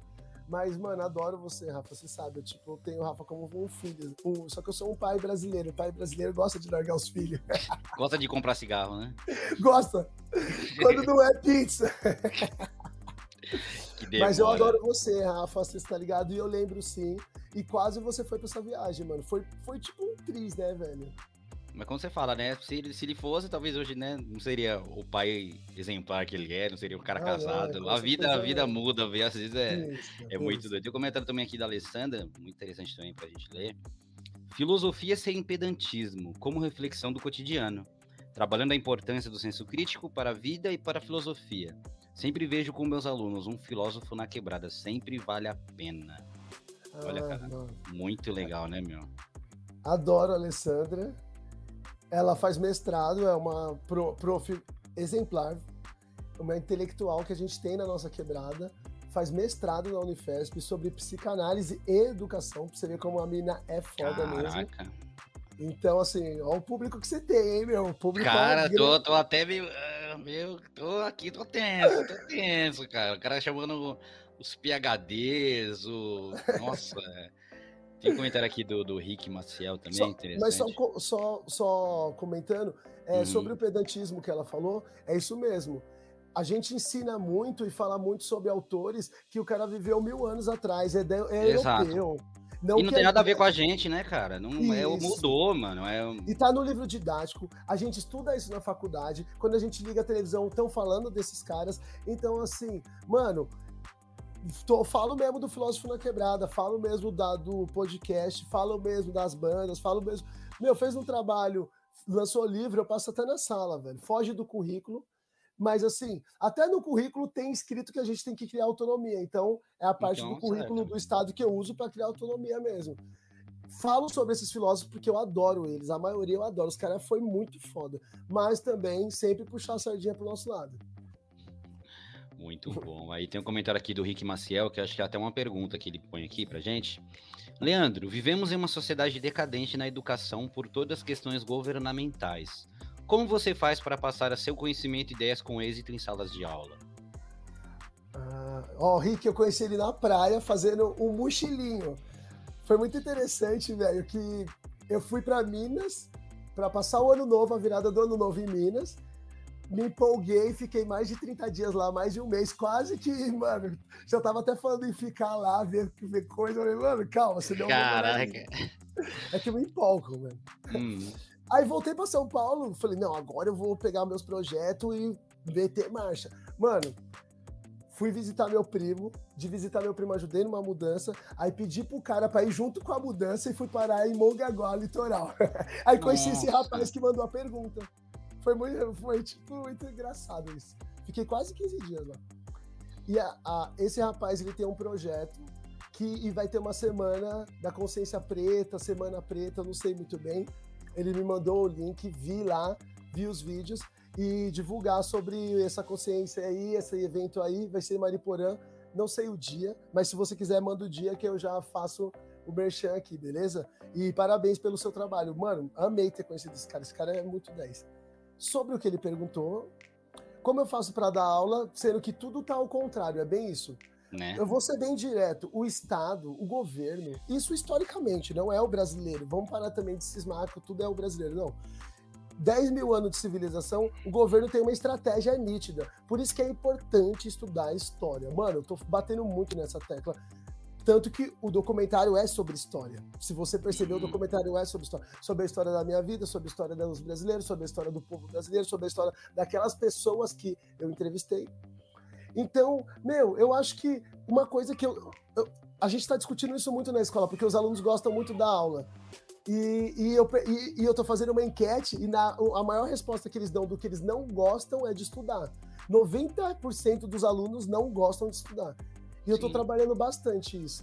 Então, o Estado é estruturado. Pensa, você colocar um adolescente ou um pré-adolescente pra ficar das sete da manhã, meio-dia e trinta e cinco, sentado numa carteira e escrevendo, é anti-humano. Da uma da, uma da tarde às seis e meia da manhã, da noite, é o anti-humano. O cara tá com os organismos ali, ó, o liquidificador. Até parece que esse cara vai ficar cinco horas e meia sentado numa carteira escrevendo. E sendo produtivo, né? Não é impossível, cara. Não, é impossível. Biologicamente, acho que é impossível você ser tão produtivo tanto tempo, né? Fazendo, executando, em teoria, a mesma função o tempo todo. E é muito problemático também, acho que essa questão, porque o sistema de ensino, ele segue muito, parece que é um padrão...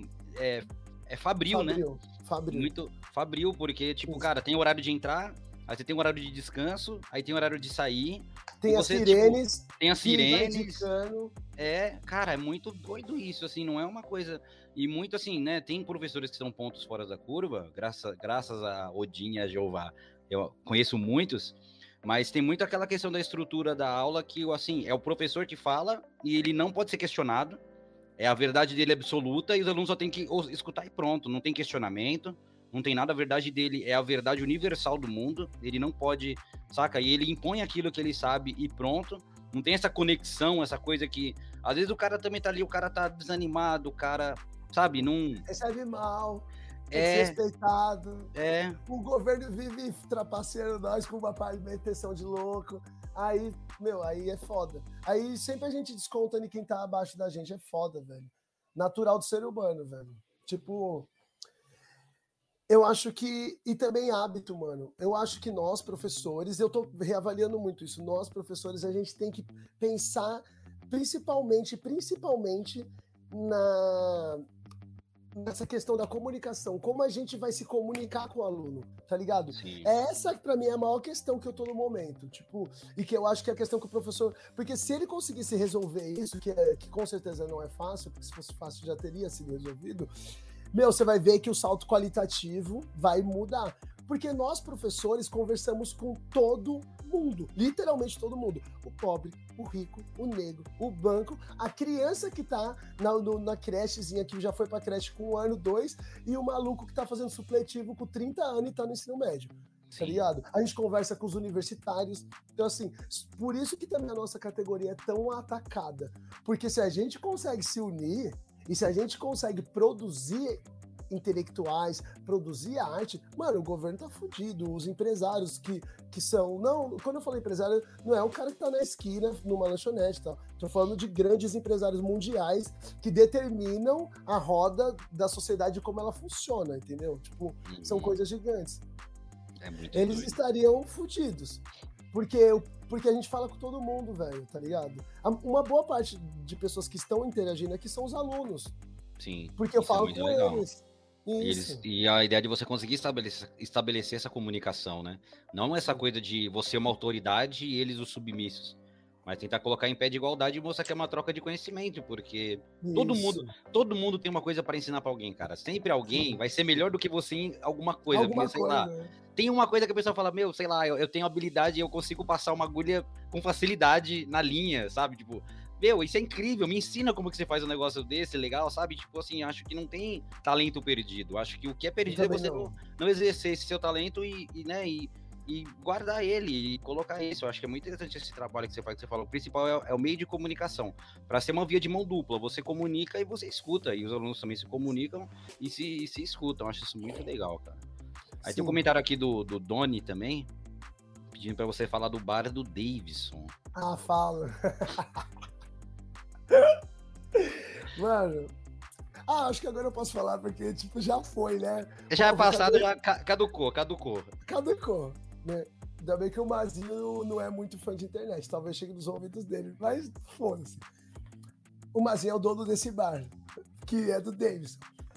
Nós, como bons... Ai, mano, é foda, assim. Nós, bons... maloqueiros e gandaieiros que éramos, a gente, nosso amigo tinha um bar. Pensa você gostar da farra, da, da putaria total, e o seu amigo ter um bar. Então, assim, era uma conciliação que... Uniu as duas coisas que Isso. não podia unir, né? Isso. Tanto que acabou, porque não tinha como dar certo a longo prazo. Aí o que que acontecia? A gente se reunia nesse lugar, virava noites e noites e noites, e bebia, ensaiava com a banda, por sinal. A, Peppers, a Lixo Sonoro era, bem dizer, a Peppers Band. Alguns membros da Peppers Band viraram Lixo Sonoro.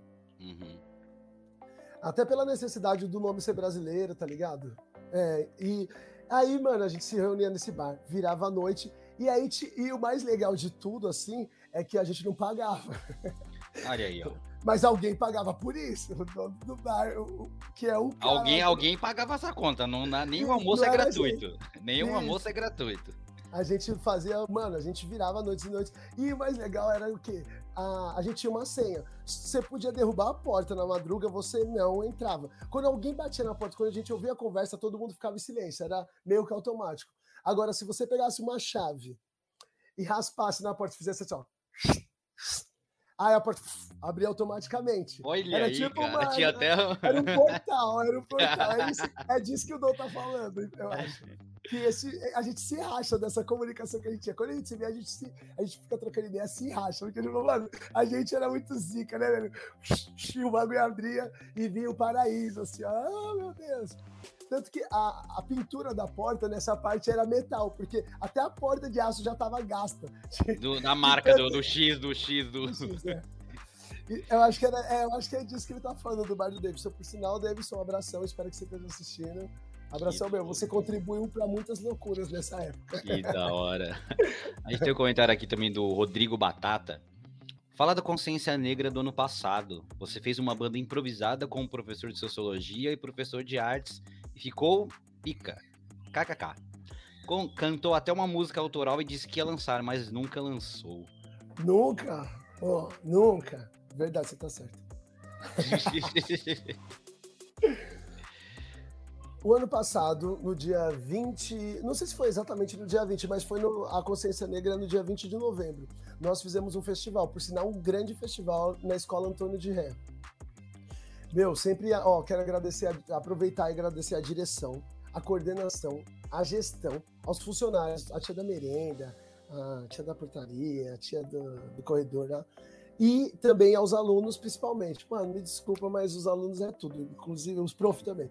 Mas os alunos, mano, é que, mano, eu sou apaixonado por esses fofinhos. Eu acho que como eu tenho um espírito de adolescente, eu me dou muito bem Sim, com os adolescentes. Se identifica, eu, eu entendo isso. isso. Mano. Eu também.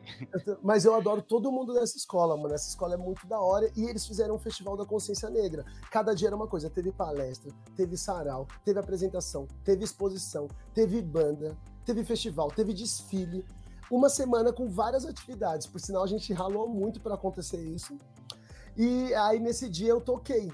Eu toquei uma música, por sinal, vou lançar o clipe, vamos lançar o clipe em maio dessa música. Aí esse nunca vai mudar, hein? Vai ser ele lançou, só que não, não no tempo que ele queria. Hum. Vamos lançar um clipe, por sinal, dessa música. Vai ser um clipe, espero que já tá convidado, Dom. Vou te mandar todas sim, a planilha, tudo. Você está convidado a participar, com certeza. Aí sim, hein? E vai ser aqui na Quebrada, tudo. E foi legal que a gente fez um improviso, que é a menina das despejadas, que é a Lid, Lídia, o Ramon, que é um professor de sociologia que lançou um livro, e a gente ficou divulgando bastante o livro dele, do Paulo Chumbo, e eu, e a gente fez uma banda improvisada e tocamos lá, e eu toquei essa música, a Lídia tocou uma música do Ramon, e o Ramon também tocou uma música dele. Foi muito legal esse dia, foi um dia de êxtase, assim, tipo, sabe aqueles dias que você fala, porra, a humanidade tem jeito. Aquele dia que dá um, um raio de esperança, né? Tipo, isso. Eu, dá pra... É, tem, dá pra uma luz no fim do túnel ali, dá pra... Isso. Foi bem isso mesmo. Esse dia foi um dia maravilhoso e pra todo mundo. Com certeza marcou a história da escola e das pessoas que participaram. Foi muito legal mesmo. Muito legal. Caramba, que legal, cara. Muito legal. Vamos ler só mais alguns comentários aqui. A Vamos. gente volta, depois a gente continua nos comentários. Mas tem Vamos ver se eu consigo responder. Vamos, vamos, respond... vamos ver se eu consigo ser mais sintético pra gente responder mais, que é bom tá, dar é... uma voz aí pra galera, né?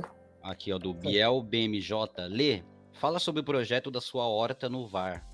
E, o, e outra, obrigado por nos ajudar a cabular tanto na sua aula. Ó, momento polêmico. Quanto nos muros, vulgo Gabriel, primeiro E dois mil e vinte e um.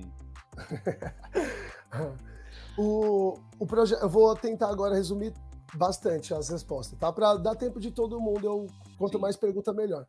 Também... Ah.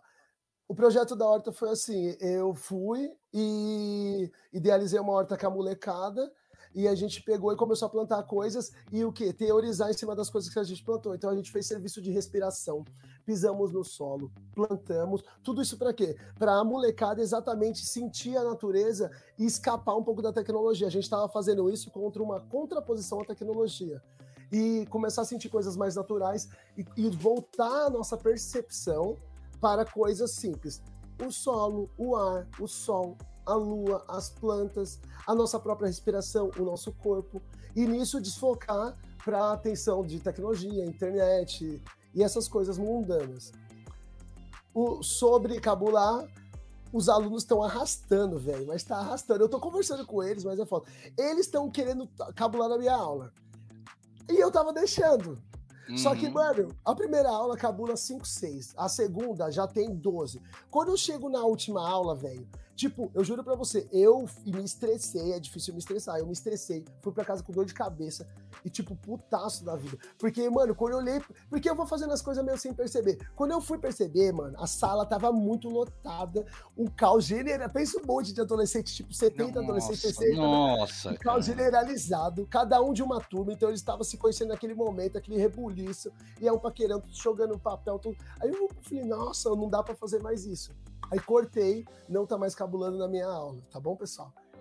Não dá isso. Sobre os muros, o pessoal fala pra mim, professor, vou cabular. Eu chego e falo assim, vai lá, mano, faz o que você quiser, velho. Desculpa, paz, mas eu acho que isso até é produtivo, meu. O mundo não tá pra gente chegar e ficar se inibindo. As pessoas que são mais protegidas são as mais frágeis. Tipo, a, bi- a biologia é assim, velho. Tipo, você não tem sistema imunológico, todas as doenças te pegam. Então, mano... É bem polêmico, mas é isso. Né, e se quer também, né, cara? Meu, você vai obrigar? Você não quer ver a aula, você vai, vai, a cabeça... Se fosse possível evitar, as pessoas não cabulavam. É, então, assim, é, tem se, coisas se que tem, não dá pra se, tem uma, se tem uma falha, as pessoas vão, vão usar, né? Isso. É, tem aqui do Carlos Eduardo, Eduardo Prestes. Ah. Fala do pá... Palmitalzinho. Com certeza, Pal- velho. Com Palmi- certeza. Palmitalzinho. Isso. Professor, ótimo podcast, só sucesso. Obrigado aí, Carlos. Mano, foi uma das melhores experiências da minha vida e uma das piores. Sempre a melhor. O amor é isso, né? Ódio e... Porque eu morei num lugar, velho, eu sou muito... Muito estranho, muito esquisito. E eu morei na roça, no... Desculpa, Palmitalzinho, mas, mano, você está ligado que é isso. No cu do mundo. Onde, onde eu falei lá no que eu fiz a horta, que, a, que eu morava com... Com, a, com o Joey Caccelli, mano, lá é perto, per... esse lugar é cinquenta quilômetros de distância desse. E tinha, ó, pra você ter ideia, era uma escola para mais de oito regiões. Nas oito regiões somavam, tipo, vai, duzentos alunos na escola inteira e com oito regiões diferentes. Pensa, tipo, a mesma coisa fazer Guarulhos, Santo André, tal, tal, tal.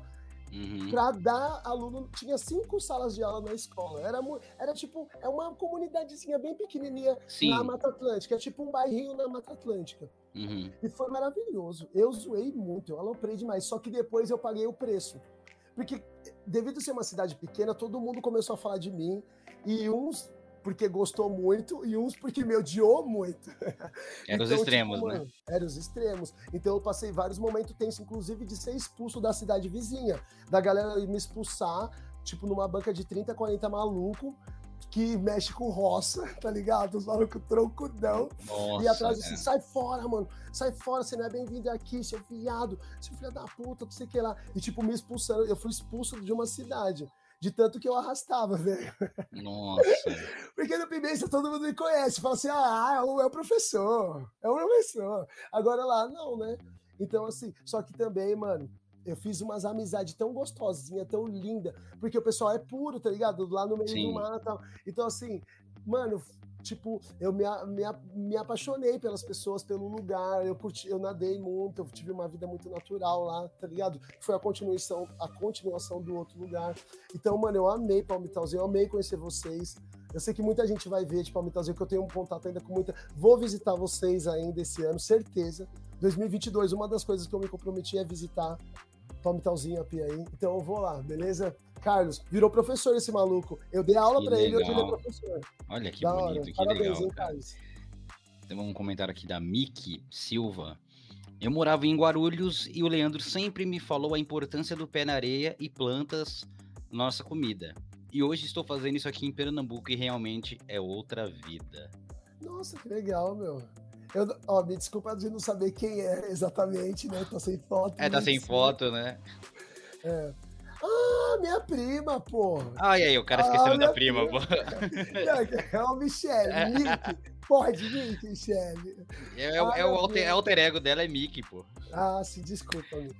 Oh, verdade. Mano, e minha prima, eu e ela sempre conversamos muito. Ela é muito inteligente, né? Então a gente sempre debateu muito. E eu falava sobre isso. E agora ela se mudou pra Pernambuco. Tem galinha, planta, colhe. Vive num lugar bem natureba. Muito legal, né, velho? E, a, e ela tá é. muito feliz, mano, com esse novo momento. Olha, a Michelle. É eu, já, Michelle. Ó, eu, eu já descobri, agora eu já descobri. Oh, Te amo, agora, filho. Lê aqui a, a última pergunta, né? Depois a gente... Última, último comentário aqui, depois a gente volta de novo. Mas tem o do Doni, que eu fiquei meio porque ele mandou esse aqui, ó. Lê a minha pergunta interessante. Leu justamente o comentário comprometedor. Então, Doni, pra, né, pra ser justo, eu vou... Vamos colocar aqui a pergunta do... A outra pergunta que o Doni tinha feito, que é essa aqui. Pergunta pra ele qual o sentido da vida, partindo do princípio de uma percepção que somos feitos da mesma matéria e seguindo um ponto de vista não existente, sentindo pra toda essa perfeição? É seguindo um ponto de vista não existente, né? Sei, e um sentido pra toda essa perfeição. Acho que deve ser mais ou menos isso, né? É. Essa pergunta é simples, né? O sentido da vida e explicar o sentido de toda essa perfeição. Ah! Faz uma mais difícil. Aí fala igual o Chaves. Igual o Chaves, eu, ah! ah essa é muito fácil. Ah, eu sabia dessa, mas era clarejas. Mano, fala... Ó, essa... Eu... Vou tentar resumir profundamente o que eu sinto. Eu sinto que o sentido da vida é exatamente conhecer a si mesmo. Conhecendo a si mesmo, você conhece o externo, porque você só conhece a si mesmo se você conhecer o externo. E nisso daí você começa a perceber que o verdadeiro sentido da vida, na minha visão, é os afetos. Então hoje eu sou um cara que eu batalho pelos afetos. Significa, eu batalho para as pessoas se abraçarem, se beijarem, se olharem no olho e poder falar o que ela sente uma pela outra. E faço isso no meu dia a dia. Para mim, esse é o sentido da vida, porque quando a gente trabalha com afeto, sim, na, até a minha razão é o afeto. Eu, eu racionalizo o afeto. Então, assim, eu vejo que quando você trabalha em prol do afeto, você chega na felicidade. O afeto está tá, tá acoplado ao prazer, está acoplado à satisfação, está acoplado ao ódio, às angústias. Tudo isso é afeto. Igual eu falei, sem bom, sem mal. Então, assim, tô com ódio, tô com ódio. Tô com amor, tô com amor. Só que eu acho que você só consegue chegar no afeto se você conhece a si mesmo. Porque é uma coisa muito profunda. Então, o que a gente tem como afeto é uma visão de recompensa, assim. Eu te dou uma coisa, você gosta. Eu quero comprar uma coisa, eu compro. Eu quero mudar um cabelo, eu mudo o visual. E, e esse sentido que a gente tá falando da vida é uma coisa muito profunda, velho. Tipo, os caras tem que ser muito foda, mas assim... Todo, eu acho que todo mundo é capaz de fazer e todo mundo deveria fazer. Eu acho que não interessa as, as guerras, igual a gente vive um invejando o outro, um com raiva do outro, ou um achando que o outro é inimigo. Isso daí diminuiria muito, mano. Tipo, eu acredito muito nisso.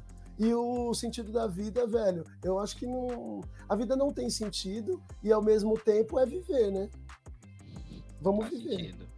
É isso. É isso aí, galera. Obrigadíssimo. A gente não podia responder mais uma pergunta se eu não for muito chato? Cara, podia. Você quer escolher? Tem alguma que você quer dar preferência? Eu vou, escol- eu vou escolher uma aqui, então, beleza? Tá. É, eu, é que eu não tava eu... olhando as perguntas, por causa que eu sou bobão e não soube acessar. Tá, se tiver alguma, ah. eu não sei se você consegue colocar na tela, eu você fala que coloquei. Eu coloco aqui. Olhando, fala sobre o que podemos levar jogos e hoje é uma depressão. Sobre que as pessoas se frustram. Pergunta, só pergunta complexa. Lê a minha pergunta, tal, tal, tal. Jussareita. Jussara, eu morava em Guarulhos. Hum, vamos ver. Fala do Palmitalzinho. Você deu aula pra mim. Bora, Leandro. Ó, vou ter que... Leandrão, pra assistir. Ó, vai lá, vai lá. Fica à vontade. Meu celular. Lê, fala sobre o projeto Feira Cultural de Mariporã, falei. Ó, Feira Cultural de Mariporã, aquela que eu falei que conheci uhum. o rapaz lá e ele tá organizando, tá bom? David César. Esse professor foi o melhor professor da minha vida, tal, tal, tal. Ah, mano, acho que não, acho que tá de boa, então. Não tô tá. vendo nada. Tá bom. É, vamos, tá bom. né, vamos, vamos. falar, para falar desculpa, um pouco mais tá? do documentário também. Não, que eu que desculpa, cara, que é isso? Imagina, a gente continua... pessoal continua, mais gente, tá ligado? É, mas continua mandando aí que a gente tá lendo aqui, às vezes a gente, né, na correria, numa, a gente vai dar, a gente, depois a gente dá uma... Quando estiver perto do final, a gente dá outra pausa e lê mais alguns outros comentários, né? Porque às vezes a gente tá na correria, a gente se empolga aqui, a gente já fala pouco, né? Aí vai, fala, assunto vai, assunto vem, assunto fala, e a gente termina, às vezes, não, não falando, mas a gente tá lendo aqui, to, todos os comentários aqui, galera, a gente tá lendo, tá? E aí... E aí, aí, Leia, eu queria agora entrar um pouco mais na questão do, do foco no documentário em si mesmo, né? Porque, assim, eu acho que é impossível falar do documentário antes não falando da sua, da sua experiência da viagem, né? Pra você, que foi da viagem daqui do Bairro dos Pimentas até a Bahia, que você foi numa Kombi, né? Sim. E aí eu queria perguntar pra você que, como foi esse processo, porque, né, a gente até conversou com você aqui, isso aí não foi uma coisa do dia pra noite, ah... Tô aqui tra- trabalhando, vou largar tudo da minha vida e vou pegar uma Kombi e vou, e vou pra lá. Mas assim, o, o que te, te motivou a fazer isso? Acho que no documentário tem, tem alguma que explica um pouco que é meio que fazer esse caminho reverso do que sua mãe fez, né? Que ela veio de lá pra cá, você queria daqui pra lá, né? Fazer meio esse caminho contrário que sua mãe fez, porque a gente aqui de Guarulhos, a gente tem muito disso, que eu acho que é uma das cidades que mais tem concentração de nordestinos, né? Que vieram pra cá em busca de uma, uma vida melhor. Inclusive, meus pais são de lá também, né? Meu pai e minha mãe são de Pernambuco. Então tem muito essa ideia de que tem essa... Acha que é essa utopia, que é o um mundo perfeito, que vai vir para cá para melhorar. E sempre tem essa intenção de um dia voltar para lá quando a vida já estiver boa, só que às vezes eles terminam criando raízes tão fortes aqui que não voltam nunca mais, né? É. Então acho que uma das intenções que você teve foi essa, fazer esse caminho de volta por conta, por si só. E aí eu queria perguntar para você o, o, quais referências você teve, se você já tinha visto alguém fazendo e que falei, meu, acho que dá para fazer... Como, como foi esse preparo, o preparo tanto físico quanto mental para você desse processo, uhum. da compra da Kombi, da, sabe, de, meu, como é que eu vou viver, como é que eu vou comer, como é que eu vou... Eu sei que no documentário mostra, mas eu queria saber, assim, da sua mente, da sua cabeça, como que você desenvolvesse esse projeto de atravessar o país numa Kombi porque queria viver essa experiência? Ah, é, primeiramente, mano, interessantíssima pergunta, da hora mesmo. E como... eu senti uma necessidade espiritual de exatamente me conectar com as minhas raízes. Como em dois mil e quinze eu me conectei com as minhas raízes no sentido espiritual de mim mesmo, dois mil e dezessete foi no sentido da natureza, de eu plantar, colher, interagir muito. Aí dois mil e dezenove foi no sentido de eu queria conhecer meus familiares, eu queria conhecer o povo brasileiro. Tem um documentário, por sinal, e um livro, se chama O Povo Brasileiro, do Darcy Ribeiro. Me influenciou. Uma, um filme chamado Vivendo na Natureza... É, acho que... Na Natureza, natureza Selvagem. Na Natureza, né? Selvagem. Esse filme é incrível, cara. Esse filme incrível, é muito bom. E é baseado em fatos reais, inclusive, né? Isso, baseado em fatos reais. E o cara tá... E agora eu tô, tô vendo a referência, porque o cara também tem uma Kombi, né? No final, ele, é, ele, ele morre ele na acha Kombi. Uma Kombi né? Isso, ele, ele acha ele uma morre, Kombi no mato, né? É, e ele vive os últimos dias da vida dele vivendo nessa Kombi, né? Muito isso, legal. Muito legal.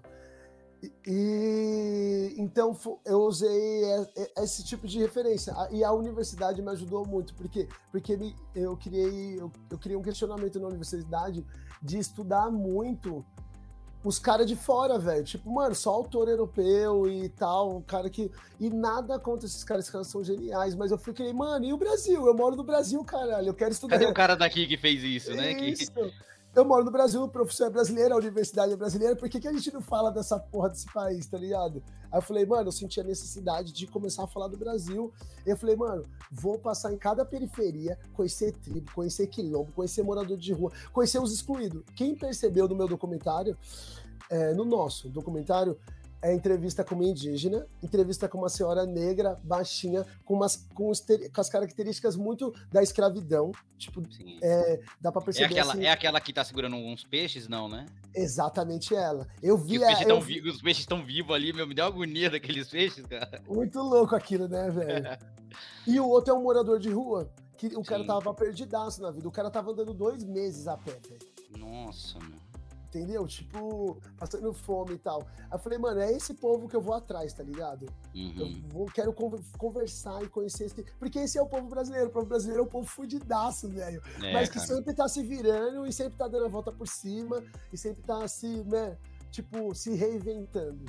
Então, a minha busca era bem nesse sentido. E, e como que eu fiz ela? Eu falei, mano, eu preciso comprar uma Kombi. E eu tenho dificuldade de juntar dinheiro, muita, velho. Eu gasto, entendo, tá ligado? Entendo, super entendo, cara. Nossa, eu não sei porquê, mas eu te entendo totalmente. É, te entendo. Aí o que eu pensei...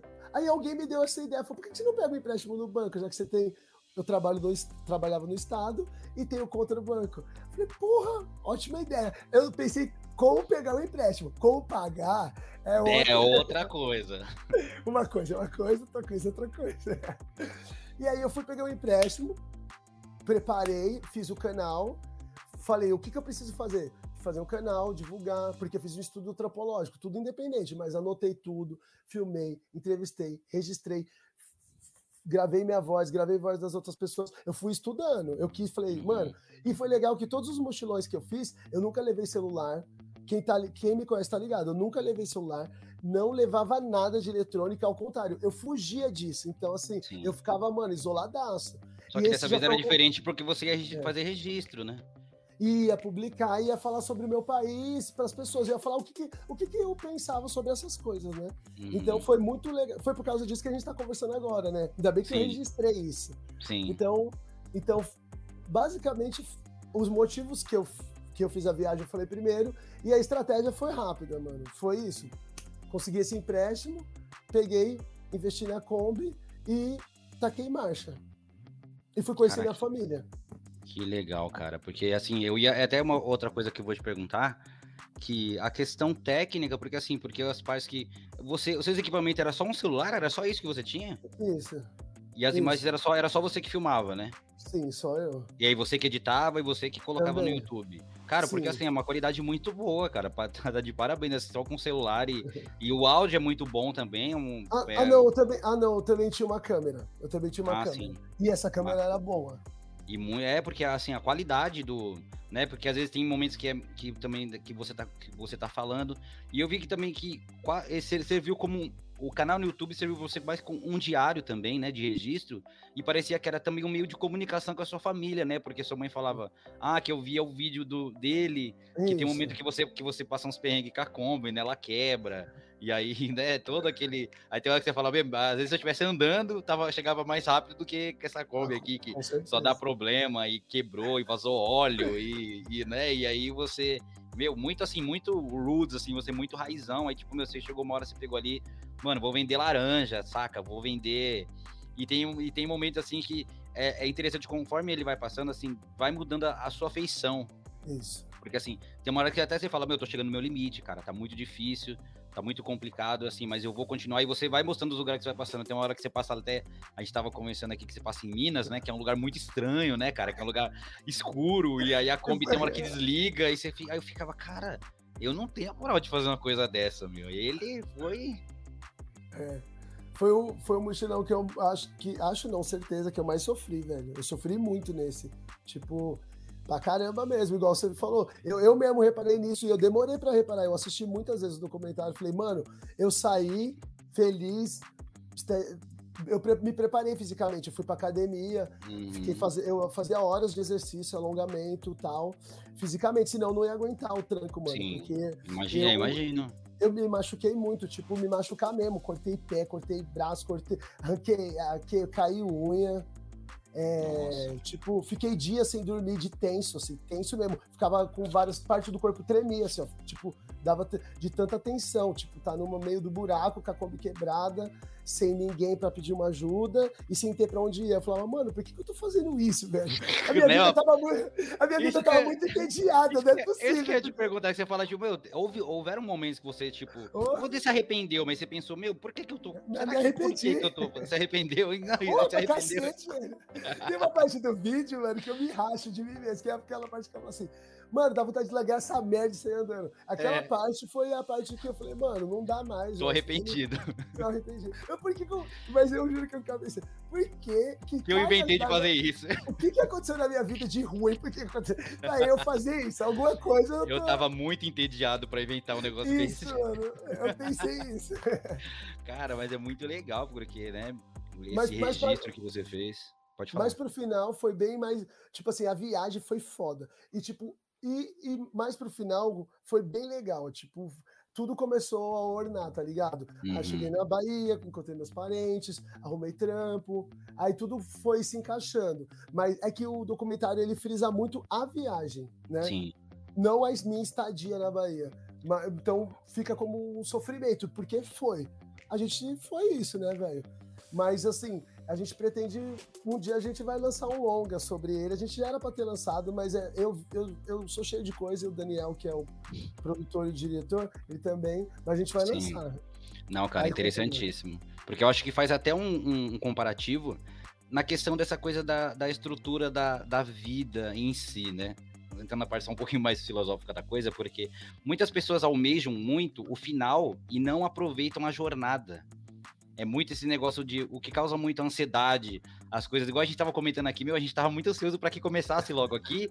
E agora começou, a gente tá já rindo. Já uma tá, hora e meia aí, ó. Uma hora e meia, rindo, brincando. E lembra que eu comentei contigo? Eu falei, ah, vamos fazer uns quarenta minutinhos? Mas talvez passe um pouco, só uma hora passando. Mas, né, vai, tá indo, tá indo fluindo muito bem, mas essa, essa coisa das pessoas do imediatismo, né? Que elas querem muito chegar no final e não aproveita a jornada, o caminho percorrido até chegar lá. Então, acho que é tipo assim... Foi muito prazeroso pra você ter chegado lá, porque, assim, você consegue olhar pra... O, você apro... Assim, eu sei que passou os perrengues e tudo, mas foi muito importante pra você poder dar valor a ter chegado na Bahia e ter visto seus parentes, cara. Tudo aquele caminho que você passou, passou, né, problema de saúde, problema que a Kombi quebrou, problema de... Tudo que você teve pra... Quando você chegar lá, meu, e o, o tanto de história que você ia ter pra contar também, quando chegasse lá, todo o caminho que você percorreu, toda essa jornada que você fez, e ainda o registro que você fez disso que... É muito importante, que eu acho que a gente como comunicador, a gente como pessoas públicas, né, que a gente tá colocando a cara aqui a tapa, tá colocando nossa imagem para quem quiser, quem quiser assistir, quem quiser ver, da questão da inspiração local também, né, cara? Porque, assim, meu, você pode falar, a gente aqui do bairro dos Pimentas de Guarulhos, meu, eu conheço um cara que, mano, às vezes, tá ligado, dando rolê, fala, mano, tá ligado, eu conheço um cara que ele pegou a Kombi e foi pra Bahia, mano, só, tipo, do nada, sozinho, e, tipo, o cara é meu... parça, o cara aqui do meu bairro. Aí você fala, mano, tem um amigo meu que tem um canal no YouTube, o cara faz podcast. Cara... E, é, e não é gente extraordinária, é gente igual a gente. É, é os neguinhos do, da, da periferia, é os caras simples, os caras normais, mas que tem uma ideia na mente. É muito essa questão, até que acho que no documentário o Daniel fala que é o cinema novo, né? Que é uma ideia, é uma câmera na mão, uma ideia na cabeça. E aí você, mano, você pega, você faz e você vai. E o, e o modo como você fez, o modo como você estruturou toda essa sua jornada de ida, eu fiquei em dúvida, eu também fiquei em dúvida. Aí você meio que já respondeu até como que foi o caminho de volta, né? Mas aí você falou que lá você já se estruturou melhor, conseguiu um emprego e tudo mais. Mas quanto foi esse tempo da ida e pra volta? Acho que você comenta que foram mais de cinco meses, algo do tipo, assim, né? Foram quase seis meses. Foi... Eu fui em setembro, saí daqui onze de setembro de dois mil e dezenove e voltei em algum dia de, fe... de... no final de janeiro, começo de fevereiro. Eu não, eu não sei exatamente, assim... quando foi, uhum. Mas então deu cerca de cinco meses e meio, seis meses, assim, nessa faixa. Sim. Mas aí a volta foi mais tranquila? Nossa, eu voltei de busão, voltei com o dinheiro ah, no bolso, sim. Eu vendi a Kombi, né? Primeiro uhum. Cara que passou lá, eu falei, leva isso daqui, meu, pelo amor de Deus. Tô vendendo um radinho que tem dentro da Kombi, de brinde você leva ela. Isso, o cara pagou três, o cara comprou por cinco mil, pagou três e meteu o louco em dois, por sinal. Mas eu já sabia que ele ia meter o louco, né, velho? Tipo, já era um golpe eu, sabido, eu, tipo, né? Eu vendi pra ele, depois ele ia me pagar. Eu vim pra São Paulo, né? E nunca é vi o cara na minha vida, isso. Eu trobei o cara, foi igual vender um celular no, na internet. Eu trobei o cara, é. Ele tava com o dinheiro, tava com a Kombi, eu falei, pega, e ele me deu. Foi... Mas foi super tranquilo, eu voltei com o dinheiro, voltei no ah, busão. Sim, sim, legal. E foi aí, mal de boa. E aí, e aí né, junto disso que a gente tá falando, eu queria saber pra você como é que foi o processo de tornar isso um documentário, né? Como é que chegou, assim, é. na, na galera é. do, do, do, do Bueiro, né? Um abraço, inclusive, aí pra galera do Bueiro Aberto, Daniel, o pessoal, todo mundo lá, pessoal, muito gente boa também, que igual a gente luta bastante aí pra trazer mais cultura aqui pro, pra Guarulhos, pras periferias. E aí eu queria saber como que foi esse processo de você encontrar o pessoal, você foi atrás deles, eles foram atrás de você, e como vocês juntos estruturaram isso, porque... Pelo que eu pude perceber, porque até tem um videozinho de oito minutos que é muito interessante, que é meio que os bastidores ali do, de como é, é feito, como foi é. feito, né?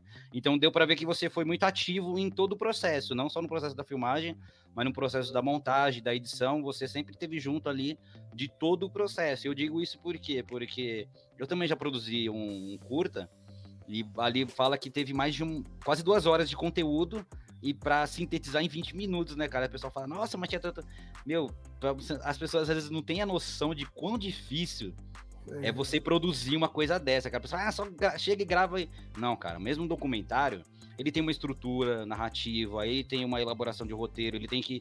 É, um, é uma história que você tá contando, ele tem que ter começo, meio e fim, ele tem que fazer sentido, o som tem que estar bom, a gravação tem que estar boa, porque esse documentário, ele, ele é meio que ele é dividido por partes, né? Tem a parte um, que é ali você, mas... conversando com a câmera, expondo suas ideias, mostrando a questão do cultivo, do que você pensa da vida, mostrando ali até o, o C D H U de fundo, que fica uma coisa muito interessante, muito legal. E depois parte mais para essa parte do, né, mostrar partes, cenas do seu, do seu mochilão. Então eu queria saber como é que foi esse processo todo, quanto tempo demorou para ele ficar pronto, e como que foi encontrar a galera, a galera foi atrás de você, você foi atrás da galera, e montar tudo isso, e quanto tempo que levou? Ah, então... Eu, eu fiz, eu, minha intenção era fazer um canal no YouTube e ter uma period, period, periodicidade, tipo de terça e quinta-feira, e cumprir ela. Só que eu não consegui, uhum. como, porque não dava, não, era inviável mesmo. O perrengue que eu passei não dava pra... Era, era comer ou postar vídeo. Sim, lógico, escolhia. É isso, não era, não era muito assim, ah, é que não deu tempo porque eu fiz tal coisa, não. Era, não, não deu tempo porque eu tava... tinha que comer, eu tinha que sobreviver, eu tinha que estar vivo para poder gravar um vídeo também, né? Ou tava no meio do mato, tava trampando doze horas por dia, aí o que que acontece? Eu não consegui fazer isso, aí eu tenho meus amigos que são da Bueiro Aberto. Aí eu entrei em contato com o Daniel e com o Renato, o Renato não quis fazer, né, me rejeitou.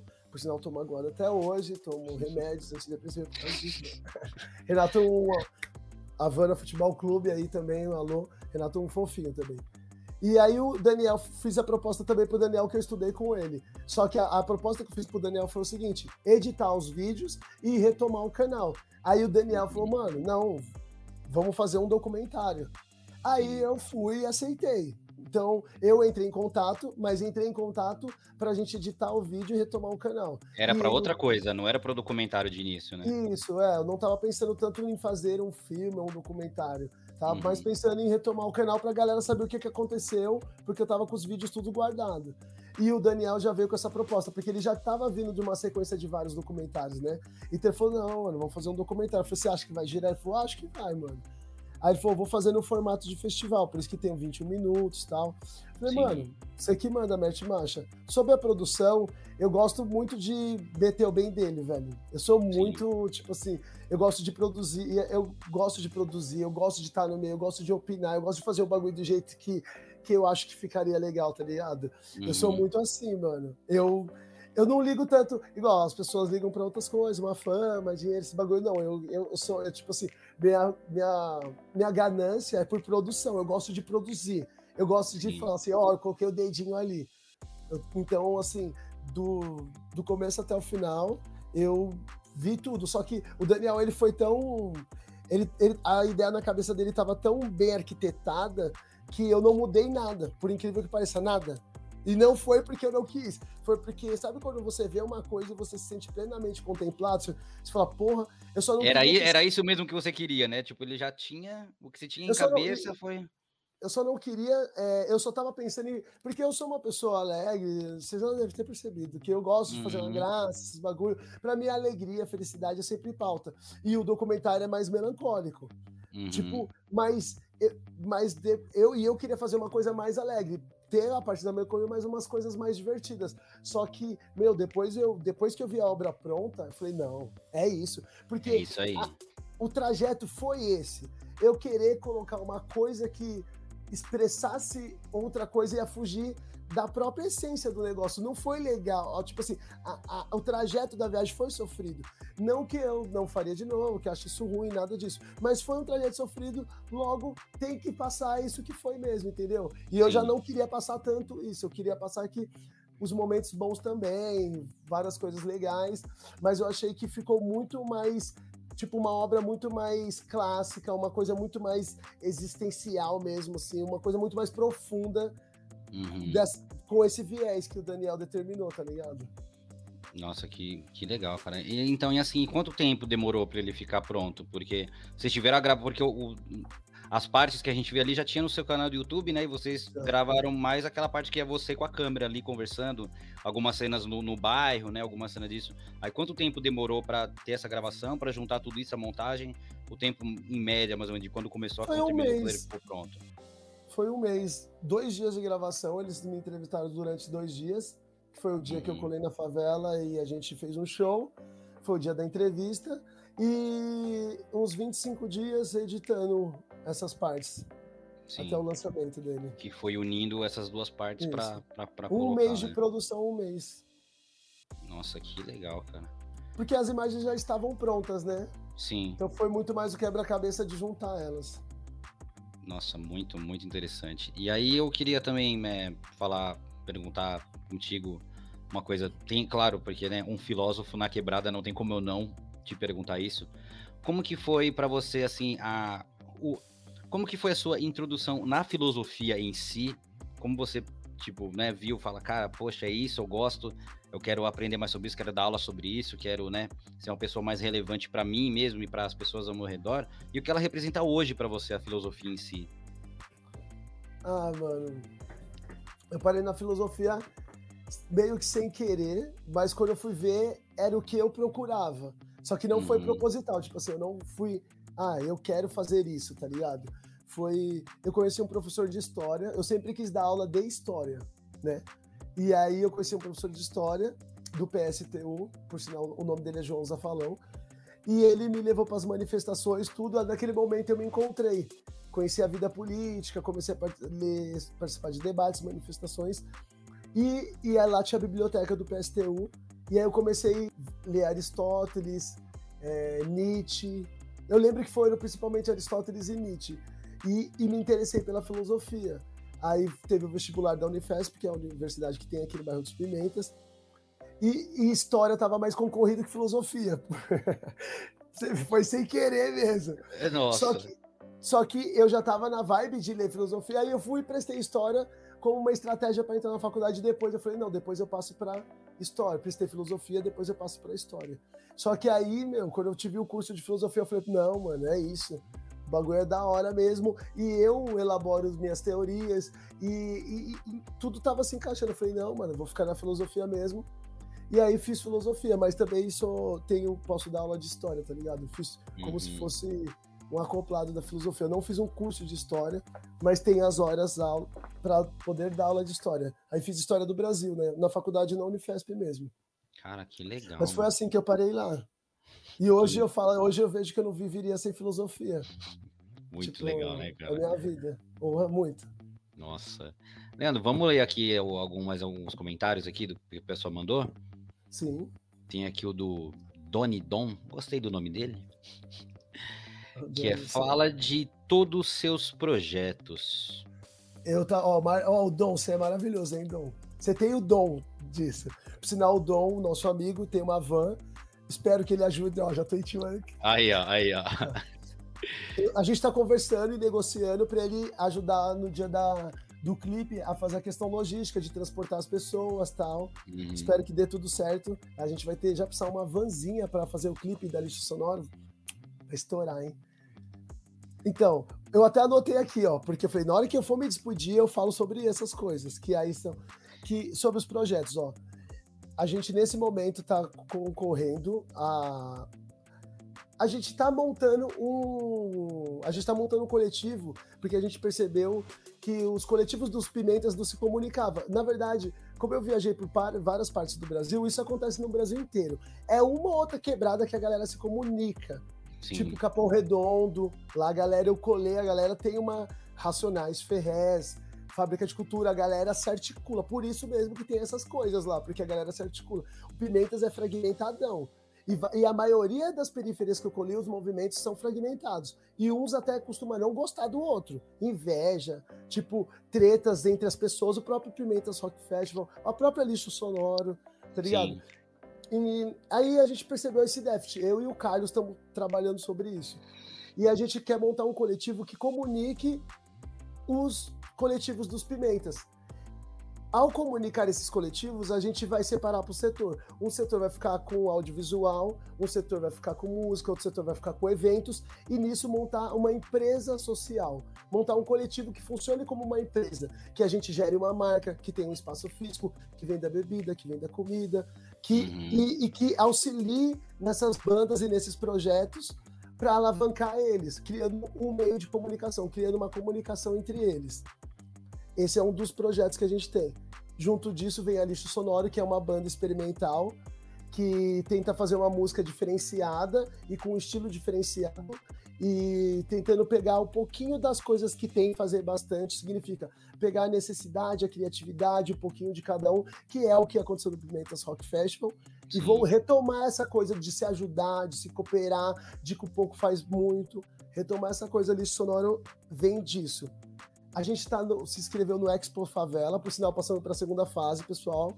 Olha aí. Gente, se tudo der certo, a gente vai fazer uma exposição sobre esse coletivo, sobre a hum. banda, no, se eu não me engano, é no Maxfield Plaza, um dos hotéis mais fodidos de São Paulo. Esse comercial da Expo Favela tá passando na Rede Globo. Tem várias empresas grandes que estão patrocinando. Eu lembro de duas, que é a Rede Globo e a Vivo, mas tem um monte, são várias. E só as empresas... Então, se a, a gente passou na primeira fase, essa segunda fase foi mandar o vídeo, espero que a gente passe. Espero que a gente colhe lá. Se não der certo, a gente concorreu. Vai ser o primeiro de muitos, mas a gente Sim. quer concorrer edital, concorrer tudo, chegar nos, nos maiores espaços mesmo. E eu também só um adendo, Leandro. É, os links, as coisas que você tiver relacionado aos seus projetos aí, você me manda que eu coloco na descrição aqui do vídeo também, tá? Ah, porque com ele vai ficar salvo, né? Para posterioridade, se alguém, né, mais para frente for ver, vou, vou ver. Aí vai ter os links tudo aqui. Depois você me manda lá no, no WhatsApp. Que aí eu ponho todos os links, que tudo que você falar que der para colocar. Tem alguns que a gente sabe que às vezes tá, né, tá em processo ainda, não dá para divulgar, mas o que você tiver link, o que você tiver de conteúdo, você me manda que eu coloco tudo aqui, beleza? Ah, beleza, brigadão. É isso mesmo. É, essas... E do mesmo jeito que eu vou divulgar o canal bastante e tal, podcast. O outro projeto é do clipe. Nós pretendemos fazer um clipe em maio, que vai usar vários lugares do Pimentas, vai ter ator, vai ter a, lixo, a Companhia Bueiro Aberto, uma produtora de cinema, vai ter carro, vai ter ator. A gente pretende fazer um bagulho grande mesmo, pra bombar mesmo, pra molecada curtir, fazer um clipe que interage muito mais com a molecada, que nossos clipes é bem psicodélico, é uns bagulhos sem ter nem cabeça. Uhum. E agora esse daí a gente vai tentar ter mais tato. A escola...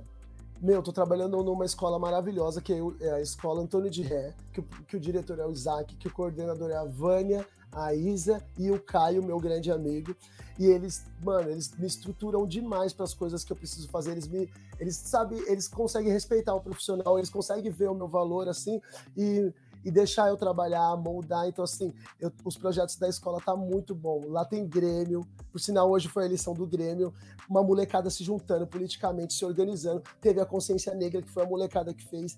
Então, assim, a, a escola me dá uma estrutura gigantesca para eu conseguir fazer esses outros projetos.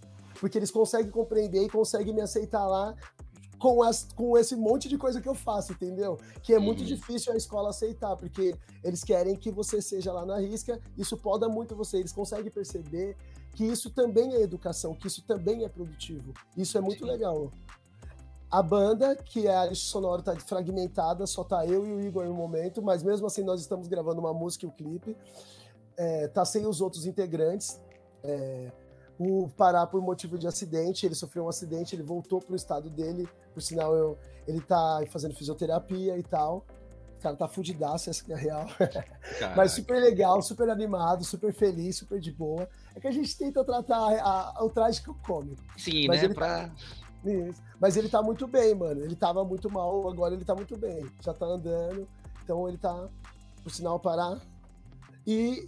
E isso, falei aos projetos que eu tô fazendo, eu falei tudo, ah, e dia dez de junho eu vou participar de um podcast da Rádio Black Sampa, que é uma rádio aqui de Guarulhos, onde, eu apresentei, onde nós nos apresentamos com a banda. É que isso. Legal, que da hora, cara. A agenda tá... Espero que a gente alote mais. Ai, a intenção é bom ser zero, não tenho tempo pra nada. Aquele, aquela dor de cabeça gostosa, cara, aquele negócio de... Isso. Ah, é muito bom, isso é muito legal, cara. E até, até nisso também, né, tem o da, da Mickey, que é se pretende fazer algum projeto igual esse que você fez do documentário. Ah, meu, deixa eu... Espero, espero que a minha irmã esteja ouvindo. Ju, você tá ouvindo? Ah, espero, ela não respondeu, mas eu espero que ela esteja ouvindo. Meu, muito da viagem foi possível por causa da Jussara e da minha mãe. É um adendo, tá, pessoal? E eu, eu sempre esqueço de falar disso. Por causa da Jussara, da minha mãe e da galera que me ajudou financeiramente. A minha irmã foi a que mais investiu grana. Toda vez que eu tava muito fodido, foi ela que depositou dinheiro no banco pra eu conseguir comer, pra eu conseguir consertar a Kombi, pra eu conseguir sair da cidade onde eu tava. E a minha mãe também. E, o, e as pessoas que acompanharam. Várias pessoas depositaram dinheiro na minha conta, tipo cinquenta conto, cento e cinquenta, cem, vinte conto, dez. E isso me ajudou muito naquele momento. Então, eu queria muito agradecer vocês.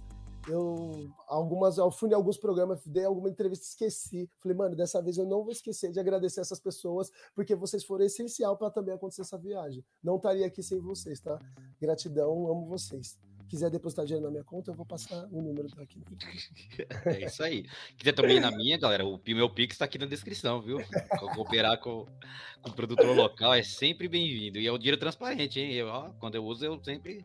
Manda notinha, sempre a coisa pra voltar pro canal. Vamos apoiar todos os projetos da Quebrada, é. Isso mesmo, apoia o podcast aí. Eu vou fazer isso, eu vou fazer um Pix aí. Eu isso, nem tenho cara, Pix, é né? É mais fácil eu te dar na sua mão. É, é pela praticidade, o pessoal vai mas eu vou, lá, Mas já. eu vou ter Pix, meu, claro, meu, eu sou é. um cara moderno, pô. dois mil e vinte, é, a gente, tá, a gente já, tá, já um tá, indo, tá, indo, tá indo pro TikTok já, cara. Não tem como isso. ser mais moderno que a gente nisso. Mas meu, e aí... Você, é, fazer algum é, projeto, então... Pretendo, pretendo, pretendo. E o próximo é uma viagem para a Europa. Quero, a próxima vez que eu fazer um mochilão, provavelmente vai ser para a Europa ou para a Amazônia. Um dos que dois. Legal, que legal. Tem algum um... objetivo assim? Você quer pegar a Europa toda? Porque a Europa é um quintalzão, né? Dá para você Isso. pegar um trem e para você vai para tudo que é lugar na Europa, né? Essa é a pretensão, conhecer muitos países num espaço geográfico menor, Sim. né? E, e também eu já fui para a Europa, eu já fui para lá, né? Eu fiz um mochilão, por sinal, lá e tal. Namorava com uma mina de Portugal, que ela era brasileira e portuguesa, dupla nacionalidade. Aí, ela já, já, vem tinha... até, já cai até na pergunta aqui do Di Santos. Conta aí, Lê, eu sou viagem na Europa. Olha! Foi legal, porra. E sabe o que foi mais engraçado, mano? Que quando eu viajei, eu não sabia que eu tinha feito bagulho foda. Eu fui perceber que eu tinha feito bagulho. Que é igual eu te falei, de dois mil e nove até dois mil e quinze, eu não parei. Então eu não tinha tempo de pensar muito. O bagulho hum. era, mano, era movimento Pauleira, político, né? Artístico, rock festival, é faculdade, mina. Era, mano, eu não consegui... Pe... E, e, e depois de dois mil e quinze que eu falei, mano, eu sou um cara do C D H U, fudido, pobrão mesmo, do Pimentas, que foi pra Portugal, foi pra Espanha, foi pra Bélgica, foi pra França, e tipo, nem eu sei como eu fiz essa façanha, tipo assim, aí eu falei, tipo, aí eu comecei a falar, como que eu consegui isso? Porque eu não tinha pensado nisso. Tipo, aí eu falei, caramba, aí eu fui juntando as pecinhas, falei, porra, eu já fiz isso mesmo. Oh, fiquei na casa de, de gente em Paris, fiquei na casa de gente em Portugal, é, fiquei numa república de estudantes na Bel... bem na divisa da Bélgica com a França, conheci iraniano, porque eu fui andando, atravessando fronteira, uhum. pá, mochilão, puf. Foi muito legal, mano. Eu dormi, eu dormi na... Essa época eu pichava muito, então eu pichei lá bastante, fiz uma televisãozinha, eu faço uma televisãozinha, tal, com um corpinho. Uhum. E aí, mano, eu não podia falar isso, mas foda-se. Mas eu, claro que eu posso falar. Mas na Europa a galera é muito mais de boa. O Brasil é um país repressorzaço. Sim. Você entrar dentro de um condomínio, você tem que dar um R G, filmar, fotografar, não sei o que lá, pá. E lá a galera é muito suave. Então, assim, mano, eu conseguia viajar de um lugar pro outro sem pagar a condução do trem, sem pagar o metrô. Eu meti o louco, aquele jeitinho brasileiro, uhum. malandro, sacana, de festa. Eu adoro o Brasil por causa disso, só que eu acho que a gente usa isso da maneira errada. A gente, enro- a gente devia enrolar o sistema, enrolar Sim. o governo, enrolar nosso patrão, isso mesmo, nosso patrão que eu falo, não esqueça. Capital gigantesco. O cara Meu, não, é, não, é, não, é, não é enrolar o seu Zé da, da, do mercadinho, isso, né, cara? Não isso, é tipo, isso. mano, não é você comprar fiado e não pagar e achar que você é o, o incrível. Porque não, você só, só tá sendo idiota, cara. Você isso, a pessoa de bairro, ele, meu, é o cara que vive daquilo, ele precisa daquilo pra viver. Isso aí você tá sendo idiota, não tá sendo legal. Mas é isso mesmo, tipo, meu, você pegar grandes instituições, é mesmo, tipo, né, meu, questão de transporte público, que eu acho um absurdo esse valor que a gente paga em tudo, para você se, se deslocar para os lugares, meu, para mim, que às vezes, né, quando eu tenho que ver os filmes para produzir minhas críticas, pô, cara, eu gasto vinte e cinco reais de condução, ida e volta, isso é um absurdo, não. Eu morar aqui no Pimentas, eu tenho que ir para São Paulo, eu gastar vinte e cinco reais de, só o Armênia daqui, onde eu pego, meu, quase, quase nove reais um Armênia, aí você Foda. vai pega metrô ainda, você pega, gasta vinte e cinco reais ida e volta. Mano, é um absurdo, cara. Isso é isso que. Nisso sim você. Eu acho que a gente tem que usar essa nossa inteligência, nossa criatividade para tentar dar uma maneira, porque isso é inadmissível. Com certeza. E, e, e é bem nessas mesmo que você falou, meu. E respondendo a do Di, meu, é, vou... o pessoal gosta de. É um podcast, é história, né? Eu e a, a, a gente tava, eu tava tentando chegar na Holanda, eu queria chegar na Holanda, só que o que que aconteceu? Uhum. Eu tinha um voo para Portugal, então eu tinha que estar em Paris para fazer um voo para Portugal, e nesse momento eu tava atravessando a Holanda, a, Holanda, a Bélgica, a Bélgica é pequenininha se vocês forem olhar, uhum. e eu tava atravessando na pernada, eu não devia ter feito isso, eu era muito fanático, devia ter, ter ido até a fronteira porque ia chegar até a Holanda, eu cheguei muito perto. Só que aí foi dando a hora de ir vir. Mano, aí nós ia perder o voo, mano, pra voltar. Aí eu conheci um cara do iraniano. Foi muito legal quando duas pessoas querem esse, esse momento eu consegui compreender uma coisa mágica. O cara era iraniano, não falava português nem inglês, falava a linguagem dele. Eu, portu, eu brasileiro, né, mal falo português. E, velho, a gente ficou duas horas no tempo tocando ideia. E, e um falava mais que o outro. Sem um falar a linguagem do outro, por mímica, a Olha gente pegava doido, aquela palavrinha né? em inglês, tudo. Eu falei, caramba, quando ó, você mora na frente do seu vizinho há vinte anos e não fala com ele. E, e, por quê? Porque nenhum do, das duas partes está com vontade de se comunicar. Então, por mais que more perto e fale a mesma língua, vocês não vão se falar.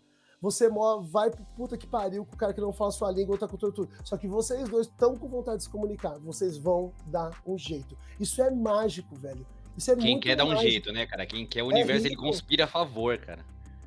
E aí eu voltei com esse cara, aí eu agilizei pra todo mundo pegar táxi, porque aí eu conheci uns malucos do Brasil que também tava querendo fazer esse corre pra gente não ficar na rua. Aí nós pegamos esse táxi, aí eu, a gente dormiu na... Foi muito legal que a gente dormiu no, no terraço de um hotel. A gente fingiu que era estudante universitário, Entrou no hotel, metendo louco, pá, eu e minha ex-mina, o nome dela é Aninha, por sinal. A, mano, só boas lembranças, a, um amor de pessoa, ela me ajudou muito na minha vida mesmo, assim. Foi uma pessoa que, puta, adoro ela até hoje. E aí a gente meteu louco e foi lá pro Beiral, ficamos deitados lá, vendo as estrelas, fiz um pichinho na, no Beiral do prédio já, claro, aproveitei. E foi, mano, eu, falei, eu fiquei pensando lá no Beiral, falei, caralho, tô, tô na França, aqui, olhando as estrelas, falei, mano, que barato muito louco, velho, que legal passar por essa experiência. Essa cara, é a que, que eu quis falar da Europa hoje. Que da Obrigado, hora, que hein? Incrível, cara. Vamos aqui para as últimas, né, porque nosso tempo passou só um pouquinho, talvez, só coisa boba, coisa pouca. Tem pergunta aqui da, da Larissa Silva, se você quer fazer outra, uma outra faculdade. Ó, oh, Larissa, você quer dar spoiler, né, o filho da mãe? Sim, quero. Eu ia guardar essa notícia, ia fazer uma, uma novelinha meio bombástica e tal, pro pessoal, pra... porque eu sempre tô atrás de desafios, e nesse momento eu tô querendo fazer faculdade de matemática, velho. Eu não sei matemática, eu não consigo aprender Olha. matemática. E aí surgiu a oportunidade pelo D I C, me mandou o link da Univesp, por sinal, pessoal, prestem vestibular da Univesp, tá aberto, são mais de trinta e uma mil vagas de vários cursos, e eu quero prestar para matemática, velho, se tudo, se rolar, espero que role, meu.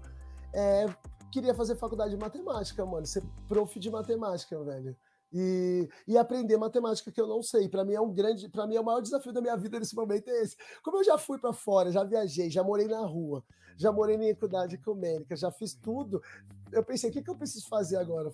Falei, me fuder mais um pouco, vou fazer matemática. Cara, que Mas eu não parabéns, sei se vai rolar. Cara, parabéns, viu? Olha essa coragem, porque, meu, eu, eu sou daqueles que eu não, eu não, eu não sei contar troco de, de coisas, sabe? As pessoas se, se a pessoa me dá troco errado, eu aceito porque eu não, eu não sei contar troco direito. Qualquer conta que eu tenho que fazer, eu, eu tenho que abrir calculadora, porque eu não sei de nada. Cara, pra matemática, eu sou... Nossa senhora, é uma negação. Por isso até é, eu, tra- eu trabalhei a vida inteira com T I, agora saí porque, meu, meu, meu negócio é comunicação, eu sou, sou de humanas, cara. Exata pra mim é um bicho de um bilhão de cabeças, mas parabéns, cara, pra, pra você que vai cair nessa aí, né? Vai pra eu essa Eu não sei aí. ainda, hein? Vou prestar o vestibular. Se eu passar, vamos lá. Olha aí, ó, tem o da, aqui, da Jéssica, Jéssica Fialha aí, minha amiga. Oi, acompanhando pela primeira vez, parabéns pelo podcast. Me recomendem um filme, se puderem. Aí, ó, o Leandro ele já com, tinha recomendado no começo, né? Quiser recomendar de novo, Leandro, para né, o pessoal que tá aqui agora na parte final do podcast. É, eu recomendei o filme Marighella, do diretor Wagner Moura, e quem tá no papel do Marighella, o Seu Jorge. E tem, na, e tem na Globoplay, se eu não me engano, eu acho, né? Tem. É, não, ele, não ele, eu creio que deve ser um filme bem acessível, devido a essas pessoas serem famosas e tal. É, e, então... também, e recomendo Um Filósofo na Quebrada, não esquece. Exatamente, um dos melhores documentários, quiçá, do Brasil. Companhia Bueiro Aberto. E vamos ver aqui os últimos comentários. Você quer escolher algum comentário aí para responder? Um dos últimos aí, para a gente já ir para as considerações uhum. finais? É, valeu, mano, Jéssica, Dani, Larissa, Mick, Larissa, Di, vamos ver se tem aqui, eu sou, uma... a, minha, a, a minha prima perguntou o que, que eu acho da guerra, do, da ah. Ucrânia e tal. Não, qual a sua opinião sobre a guerra que está acontecendo? Claro que na visão de um filósofo, isso, é interessante, né, eu não tenho, eu, eu não tô me aprofundando muito, né, no que tá acontecendo, mas por cima, o que eu posso falar é o seguinte, tipo... Segunda Guerra Mundial, Rússia ganha a Segunda Guerra do, do Império Nazista, lá do... E aí os Estados Unidos se intromete e divide a Alemanha Oriental e Ocidental. Nisso surge a OTAN e, um, e uma sigla que é da, do, Ocide- do Oriente. Por que cargas d'água, os Estados Unidos, nesse momento, quis pegar a Ucrânia, que é vizinha da Rússia, fica embaixo, por sinal, e faz eles querem entrar na OTAN. Depois vejam no mapa a distância geográfica. Claro que aí a Rússia chega e fala assim, mano, vocês não vão poder chamar meu inimigo para ficar aqui debaixo da minha casa. Uhum. Desculpa.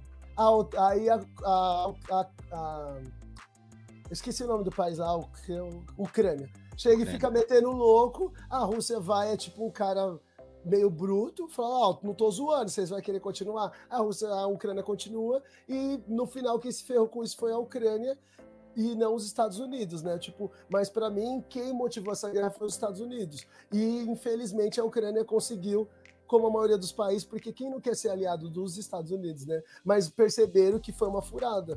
Sim. Muitas pessoas estão colocando a culpa na Rússia. E claro que ela é culpada pelas coisas que ela faz. E claro que ela não é boazinha. Não, com certeza.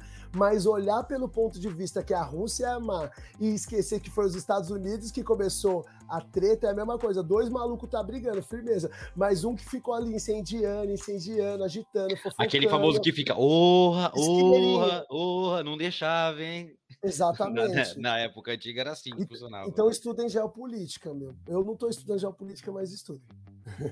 Caraca, que show. Aí tem aqui o do, do nosso amigo Rodrigo Batata, com a foto do Máscara. Duas horas aqui até agora e tá valendo super a pena. Muito da ah, hora. O Leandro é super gente boa e a conversa bem, e conversa bem demais. Quem eu diga, né? A gente, né? Passando um pouquinho do tempo que a gente estipula, né? Ele me mandou só uma coisa, fofoca. Ele me mandou um áudio falando, ó, a gente vai fazer um programa de quarenta minutos e tal, mas não se esticar muito, pra galera não ficar muito saturada. Se não, eu não. De um pouco a mais, se eu de um pouco a mais, a gente vai. Um eu falei, eu, foi, eu falei, eu falei, Leandro, a ideia é fazer uns trinta, quarenta minutos, que eu acho que dá pra gente abordar tudo que a gente precisa abordar, né? Talvez passe um pouco, eu falei, ah, vai chegar, vai uma hora, né? Estourando. Dobro disso, mas, meu, é sempre assim, sempre quando eu coloco esse tipo de tempo, não vai mais, mas melhor, né, cara, antes isso do que até recomendar com você, né, já pensou gente... se desse quarenta minutos, nós era muito ruim de papo, velho. Não, cara, aí, tipo, chegar quarenta minutos, é. morrer o assunto, ficar os dois quietos, ficar, tipo, ah, um... é, hum, hum, hum, é, não, não, não deu, não aconteceu ainda, mas essa interação, meu, muito obrigado, meu, muito obrigado de verdade, essa foi, acho que a maior interação que eu já tive na vida desse canal, esse canal é que eu tenho, desde o ano passado, nunca teve tanta gente ao mesmo tempo e tanta gente comentando, muito obrigado, galera, que tá comentando aí, se inscreve aí no canal também, porque sempre eu vou estar tá fazendo esse esquema de lives, é, relacionado a filmes, relacionado a séries, chamei, agora eu vi o Leandro, viram outros convidados também, porque aqui é sucesso. Ó a Larissa aqui mandando também, o melhor podcast, ah, eu fico, eu fico emocionado, assim, eu... Vou ficar convencido daqui a pouco, daqui a pouco eu vou ficar com o nariz empinado e perder a humildade, brincadeira, não, isso eu não vou fazer, não. Você quer escolher um? Vamos escolher aí, Leandro. Escolhe um último comentário aí pra gente, né? Já agora temos que se despedir de verdade. É dura a dor do parto, mas temos que partir. Uh, YouTube, Good Vibes, melhor podcast, tem que fazer... Tá abrindo muito azar. Acho que não, a galera tá mais motivando aqui, eu não tô lendo é, pergunta. Motivação, né?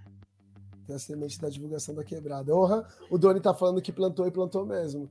Por isso que eu, eu queria trabalhar com o dono exatamente por causa disso, porque chamar alguém que tem um carro de transporte é fácil, mas juntar a galera que tem o mesmo ideal, porque a galera vai entender do que a gente tá falando e isso muda tudo, mano. Doni, abração, Doni. Velho. Você é um cara foda, velho.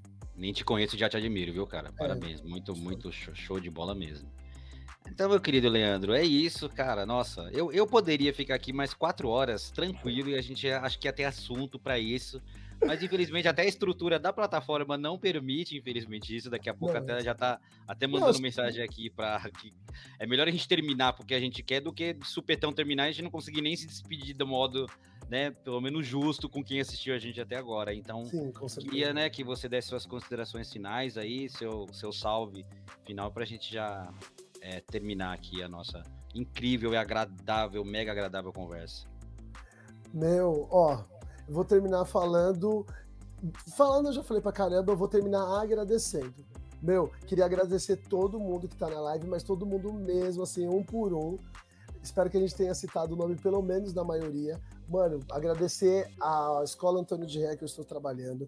Agradecer a Antônia, Toninha, minha mãe, Larissa, minha irmã, Jussara, minha irmã, eu adoro vocês, vocês são as mulheres da minha vida, sem vocês eu não teria essa estrutura emocional para fazer essas coisas, porque quando você tem pessoas que dão amparo, você voa muito mais, tá ligado? Agradecer meu pai, Evandro também, pai, eu sou desse jeito por causa dele, ele me deu essa educação esquisita. é, agradecer todo, agradecer o David da faxina da escola, Mano, agradecer a galera que a gente tá fazendo o coletivo, que é o Carlos, Claudinha, Tata, Gibi, o Javes, que é do... como que é o mesmo? Audax. Agradecer toda essa galera, o pessoal da Lixo Sonoro, David, que é o Pará, né? O Igor. Espero que eu não tenha esquecido o nome de alguém, pelo menos fundamental, tá ligado? As meninas da escola, os moleques da escola também, vocês são... estão sendo sensacional. Então, agradecer todo mundo, agradecer a Bueiro Aberto, com certeza, e agradecer os parceiros que a gente tem e que possibilitam isso. Agradecer você, Dom, agradecer o podcast. Muito obrigado mesmo pela oportunidade, foi maravilhoso estar aqui. Fiquei muito feliz que girou, né? Tipo, porque devido você ter trabalhado outros temas, a gente até conversou sobre isso, ter feito uhum. uma coisa assim com a gente, sobre um bagulho assim, ainda bem que girou. Foi muito, isso daí foi muito legal pra mim. Então, estou muito agradecido mesmo. Espero te reencontrar muito mais vezes. E com certeza. Sucesso, né, velho?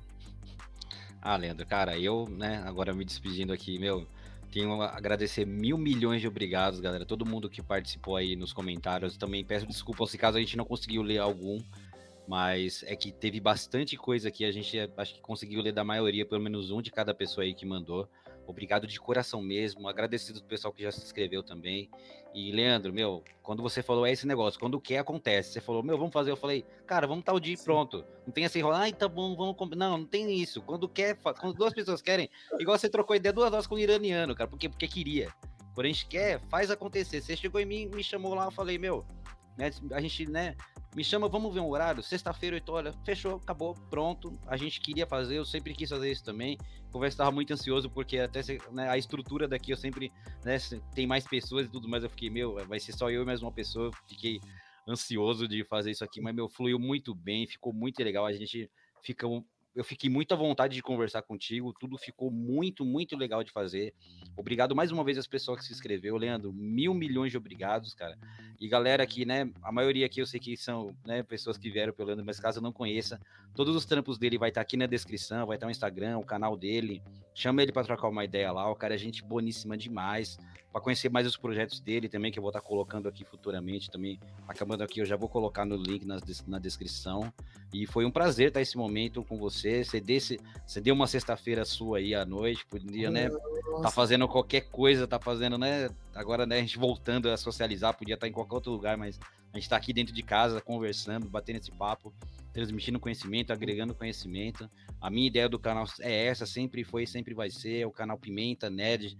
O Pimenta não é à toa, é Pimenta por causa do Bairro dos Pimentas, eu quero que servir, assim como o Leandro também, servir de inspiração para outras pessoas e falar, meu, dá para fazer, se você quer, faça, era até alguma coisa que a gente tava falando nos bastidores, meu, faça com o que você tem, cara, não espere o momento perfeito chegar, porque o momento perfeito nunca vai chegar. Ah, eu tenho que ter equipamento melhor, eu tenho que ter, esperar ter dinheiro, pra... cara, se você tem um celular, faz, se divulga, divulgue-se, né, o Leandro agora também falando, meu, bota a cara na tela, se divulga nas redes sociais, aprende a usar a rede social nova, tô quebrando a cabeça com o TikTok, mas tô aprendendo aí a passos de bebê, mas tentar alcançar o máximo de gente possível, passar essa mensagem boa que a gente tem para passar. E eu acho que é isso, galera. Também quiser conhecer mais trampos meus, tá na descrição, meu Instagram também.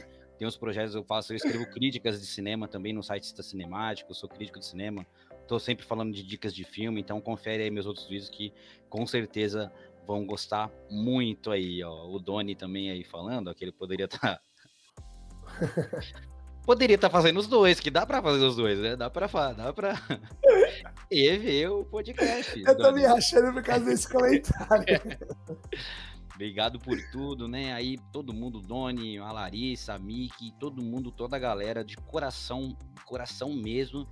Vou partindo agora, mas se você tá vendo isso aqui gravado, provavelmente agora já vai estar passando uns quadros com outros vídeos aqui para você curtir, comentar, se inscrever e participar. E amanhã também tem um formato só em áudio. Quem quiser só ouvir também, ele tá no, vai estar no Spotify, vai estar no Deezer, ele vai estar no Anchor também, caso como você não conheça. Como eu faço para ouvir no Spotify? É bom falar. O link, o link vai estar direto, eu vou postar, ah, é só me seguir nas redes sociais que eu posso, na, amanhã vai estar em todo meu Instagram, no meu Facebook, no meu tudo, eu vou mandar o link pra você também, aí você divulga, então é só tá seguir bom. A gente na rede social que eu, eu posto um link, aí esse link já tá atribuído todos, todos os lugares que tá disponível, já vai estar o link do Spotify, link do Deezer, e tem o link do Anchor também, que é uma plataforma gratuita pra ouvir, caso você não tenha assinatura do Spotify do Deezer, tem esse Anchor que é a mesma coisa desses dois, é gratuito, então... Não dá pra falar, ah, não deu pra ouvir, que eu não, dá pra ouvir de qualquer jeito, gratuito, entendi. Tem o Anchor que é gratuito, aí tem o Spotify, tem o Deezer e tem o Google Podcasts também, que também é gratuito, então vai estar disponível em todas essas plataformas. Leandro, um beijo no seu coração, cara, muito obrigado pelo conhecimento que você agregou aqui, foi muito bom, e cara, e é projetinho agora, vamos continuar nessa nossa parceria e divulga, e você me passa os links depois, eu vou deixar aqui também, muito obrigado, muito de coração mesmo, cara. Brigadão, brigadão, brigadão, brigadão. E valeu pra todo mundo, velho. Valeu mesmo. Foi maravilhoso. Sem, sem vocês a gente é, é o combustível, né, cara? Da gente que trabalha com arte.